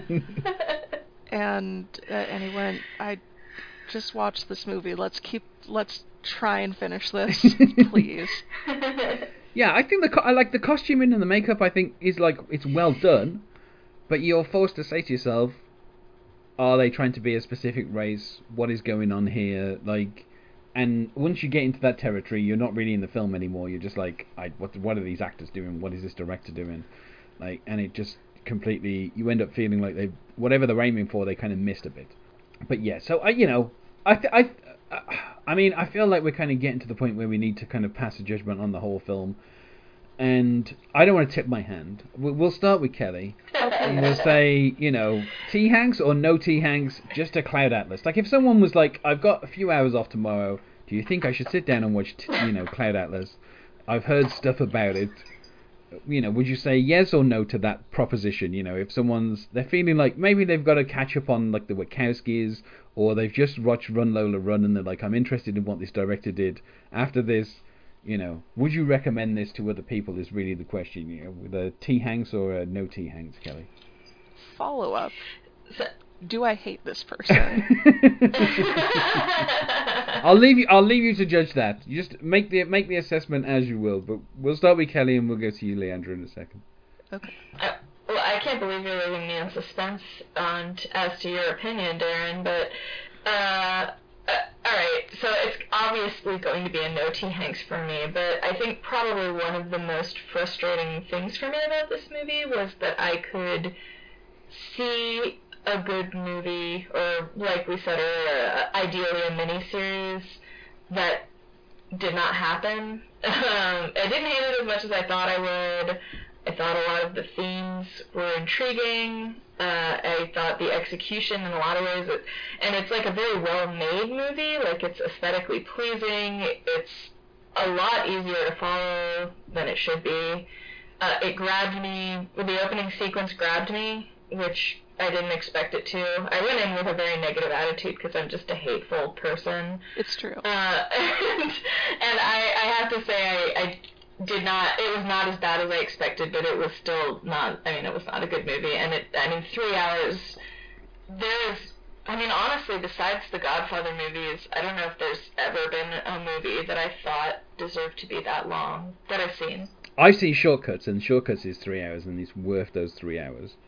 I haven't seen Yeah. that, so I can't Yeah. speak to that. And that's that's another big But- like ensemble thing with a lot of cross-cutting stories and stuff. So But also, I mean, like, well, I got, you know what? I take it back. There's some uh, some old musical movies too, are three hours because they're based on musicals that are three hours, or like The Sound of Music is that long, definitely deserves it. But those movies all have a and it, The Godfather even in a way they have built-in intermissions. Like you're not necessarily supposed to just sit there for three hours. That's really tough for me. uh, true true story. I Uh. saw The Godfather three weeks ago at the cinema when it was re-released for the 60th, 50th anniversary. I don't know, I don't know which anniversary Mm. we're hitting. Uh, 72. So yeah, 50th anniversary. Um, and there were a lot of people who seemed to feel like they needed to go to the toilet just as we got to Al Pacino's Adventures in Italy. That well, I mean, that's the clear like faux intermission in the movie. It's like it's the big breaking point in the plot. You know, after the scene with the in the Italian restaurant, they have a big like musical interlude where there's not a ton happening on screen. It's like perfect. Yeah. But This doesn't have that. It's constantly cutting backwards and No. forwards. So then, Leandra, I mean, are you recommending this to this person that you hate or love? I mean, you've got to make a choice. I mean, on the recommendation and whether or not you hate or love this person. I would not, for any person, recommend that they spend their time watching this. Not even for the I- you know the the, the the the enjoyable. I mean, I would say at least like the San Francisco stuff, the 2012 stuff, the the stuff with Frobisher. At least half the film is enjoyable. I I thoroughly enjoy things that aren't fully good. But I think that even the things in this that are good, they're not the best or even a good uh, a great iteration of that thing. So if I'm saying watch this but only watch it for this thing, I I feel like I could give better examples of what to watch. And if I wanted somebody to suffer through a film, it would be Mr. Wrong, which um, Ellen DeGeneres plays a straight woman in uh, in love with God. What is his name? Yeah, that was Bill Pullman. that was her big push at being a romantic lead. Uh, yeah, yeah, I I force so Yeah, many people to watch this. worked out for her. Yeah, I rem- I like I remember I think I remember like the when that was coming out like because she was like going around talk shows everywhere like promoting it and I was like something doesn't feel completely right about this film something's It's not good, Yeah. but I still make people watch it. It also it was trying to be like a dark comedy, but it didn't fully sell that. So it just it seemed like it was trying to be sincere at points when he like breaks his finger at the table to prove that he's so in love with her, and you're like, yeah. yeah I and So- I mean I watched like I think I literally watched every single episode of her sitcom what was it called I probably just did too. Ellen the Yeah. Yeah, I did. The I, first- I, first I had two moms growing up, so I assure you, all uh, all Ellen content was was consumed in our yeah home. so she I yeah she's I still really routinely good. say nothing is sadder than a lesbian clown. yeah. Well, I mean, uh, who was who was like who was her love interest for like the first three really seasons of that with sitcom? Um, oh God. who was like effect? Was it Jeremy Piven? Was like the the like the was uh, he wasn't in the first season, but he was in the second season to like the fourth season, and he was meant to be like her love interest for the first couple of seasons, and then Hmm. they just gave up on that. Um, but yeah, so yeah. Okay, well, I mean, I, I mean, I'm not hiding my, my, you know, my opinion of this film. I just always go last on this thing. It's my podcast, so that's that's how things work. um, and I would probably say, I don't know. I mean, Extremely Loud and Incredibly Close Larry Crowne were the last two films I watched, and this is better than them. But yeah, in well, I mean, I don't. I mean, I think you know Larry Crowne is like 80 minutes, like credits to credits. so that's that's you know you could watch that twice in the time it took for me to watch this. So um, yeah, no, I mean it's got to be a no T Hanks. I mean, you know, if I didn't, I mean, I liked Great Buck Howard, and I didn't recommend that, uh, and uh, you know, so if I'm not recommending Great Buck Howard, there's no way Cloud Atlas skates by. I mean, you know, the the stuff in Korea and the kind of future patois talk, and it just it's just too much of the film. You know, uh, the stuff the stuff at the you know, with the the the guy being poisoned, it doesn't really kind of go anywhere. But at least Jim Sturgess is watchable. And then the other half of the film I do enjoy. Um, but again, like each of the, each of this, I mean, the Frobisher like stuff is kind of tragic, uh, you know, and kind of enjoyable, just for the performance of, of Ben Whishaw. Uh, uh, but then you know the the stuff in 1973 kind of comes to a quick end, uh, and the same with like even like I mean the fight in the pub is funny, but then it's just like oh and then I uh, you know I Jim Broadbent got back together with Susan Sarandon. Uh, no, I don't see that happening. Sorry. I mean, Jim, Jim Broadbent is, a, you know, is a good enough guy. and He's a great actor. Uh, in no world is he in the same league as Susan Sarandon. Just not. No, sorry, not happening. No, you know, like I mean, isn't he rich in this storyline? who? Sorry, what? He's rich though in that storyline. No, he's right? poor. He's he's got debts. Yeah, he's got no money. That's why the that's Ah. why that's why T- Tom Hanks' friends are coming to beat him up because he's got no money. So yeah, so he's not even rich. I mean, I guess maybe he could become rich because he's a publisher, and obviously if books sell, then they can make money. But uh, he, to me, he just seems kind of mostly middle class. He's, you know, he has, he looks like he hasn't even really got like a, a I mean, saying that he's got property in London these days, he could probably sell that for a couple of million. But still, I think Susan Sarandon would look past. She seems to have a nice enough house herself, doesn't she? Why she doesn't need him for the. She looks like she's got a good enough gaff. So why would she? Why would she need him? Not for that. So yeah, no, I don't think. Yeah, I mean, well, uh, to that point, I mean, I felt the same way about him getting together with Ben Whishaw. I was like, what are you talking about? Yeah. yeah. That's crazy talk right there. Yeah. Yeah. it's kind of weird because obviously you know when I when I said to various people I'm doing this podcast, uh, I kind of strong armed both of you into being on this episode. So I don't know how you feel about that now. Like almost a year ago when I, you know, I was like, oh, you might find this interesting. You know, like we, there was some discussion online, and I was like, oh, you know, maybe if the two of you watch it, maybe you'll enjoy it. Uh, so I don't know how, how you feel about that now, like a year on from being volunteered into this. Well, well, I mean, I will say, as far as the listeners know, the last movie I watched was Polar Express, and I would gladly watch an hour and a half of this over an hour and a half of the Polar Express. But I would still take the Polar Express because, I mean, my time isn't worth much, but it's worth more than that, you know what I Yeah. mean? So I just messaged Kelly with um, whether or not I should tell the truth about um, what uh, why I said yes to Cloud Atlas, but she hasn't responded. So I will just Uh, I, I will also don't remember, so... I will be honest.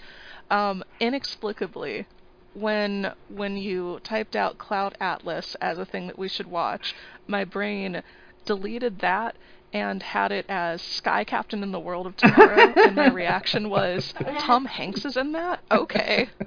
So then later on, when uh, when I was like, yeah, I'm gonna uh, I'm gonna be on this Tom Hanks thing, and we're gonna be doing Sky Captain in the World tomorrow. Um, it was my my friend Oscar was like, I don't think Tom Hanks is in Sky Captain in the World of Tomorrow, and I was like, what? No. And then I re- read back and was like, no, it's Cloud Atlas, and Oscar went, oh no. Well, take a nap beforehand. Uh, I should. Um, I, so I was going to say I should say there's at least one guest who's been on uh, on this uh, podcast who signed up for. Um, I think they signed up for Bonfire of Vanities, and they didn't. Re- they thought it was another film.